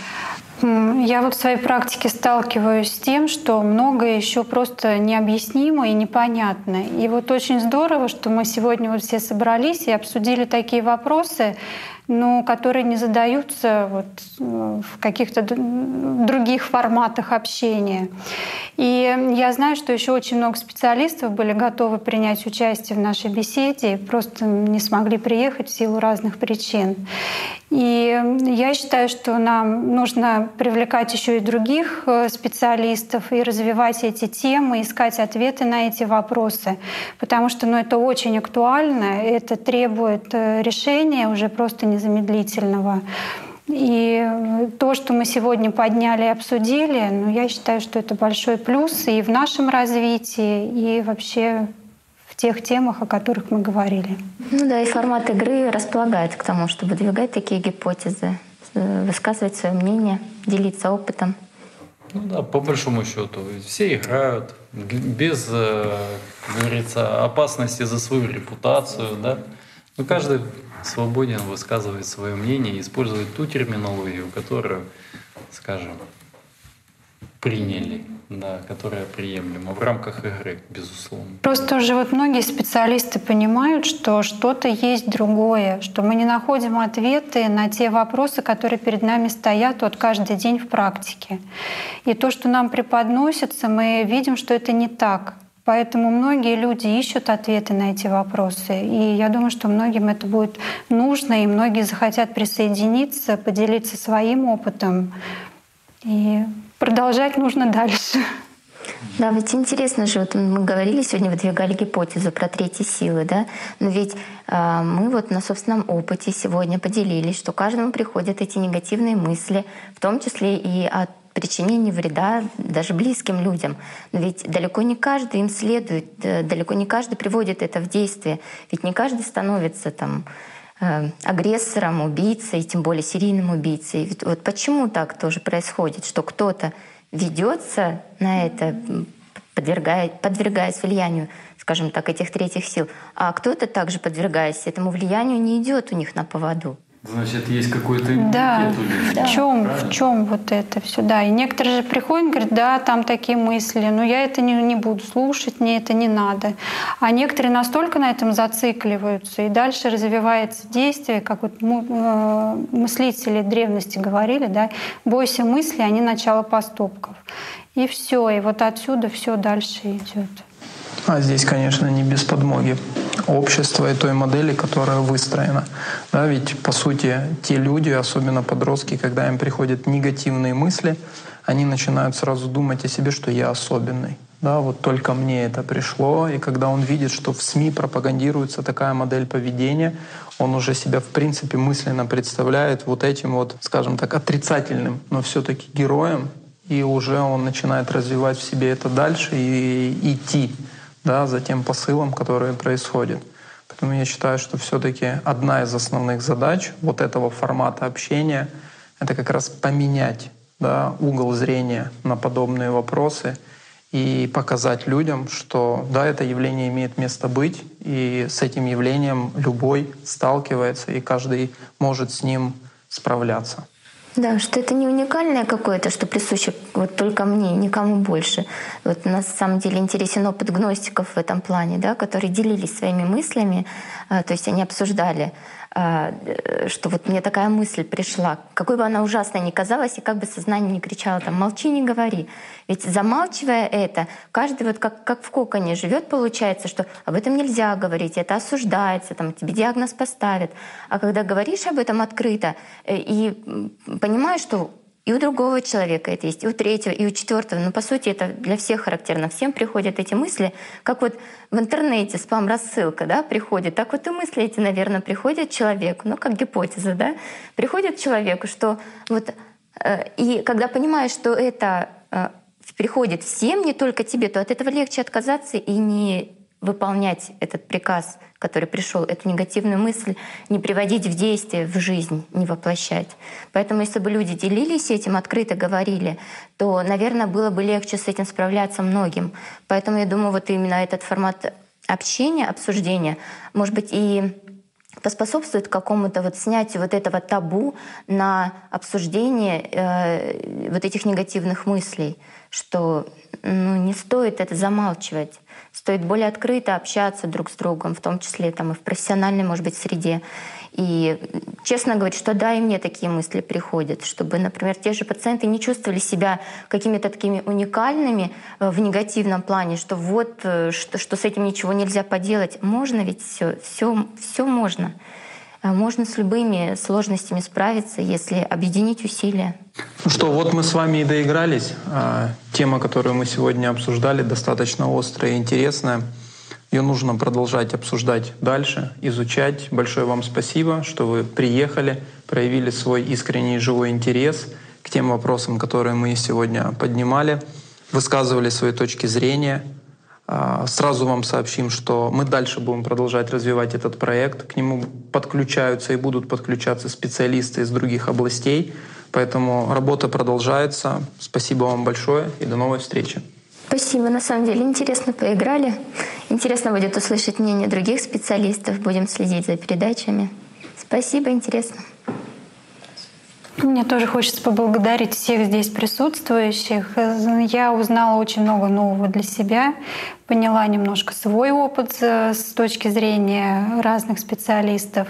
Поэтому формат мне был очень интересен, очень полезен в профессиональной деятельности и очень познавателен в плане работы над собой. С удовольствием послушаю мнение других специалистов в ваших следующих передачах, приму в них участие и буду ждать с нетерпением следующих передач.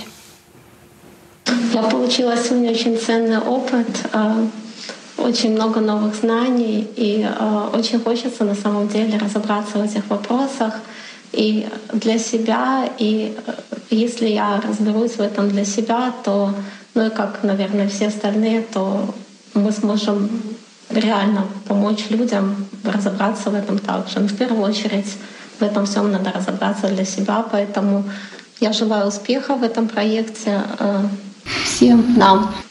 Спасибо огромное за эту возможность, э, за вот обмен опытом. И интересно, что у нас здесь специалисты э, из разных сфер.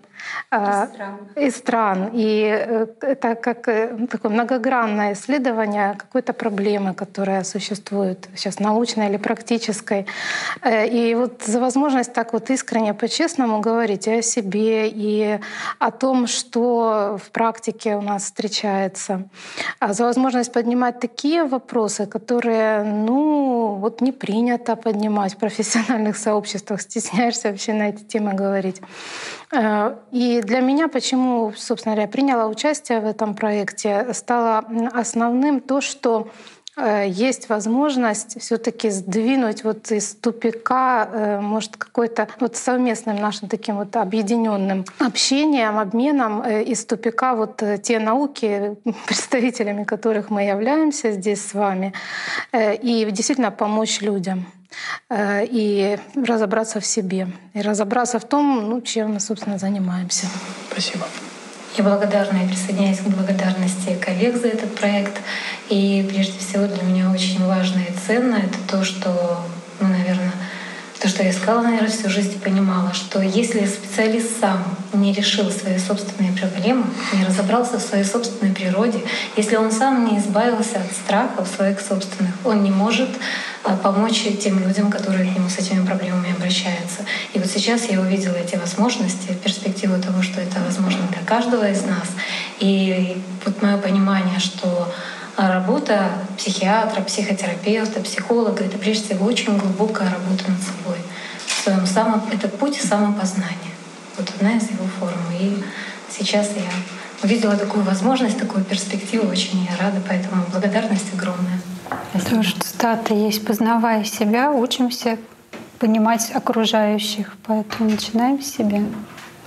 Спасибо всем огромное, что уделили время, нашли возможность приехать присоединиться к профессиональной игре. Э, приглашаем в свою очередь э, специалистов из разных э, наук, в том числе смежных, вот, людей, которые сталкивались с подобными проявлениями в себе, вокруг себя в каждом дне. Это очень интересно, нам важно мнение каждого человека.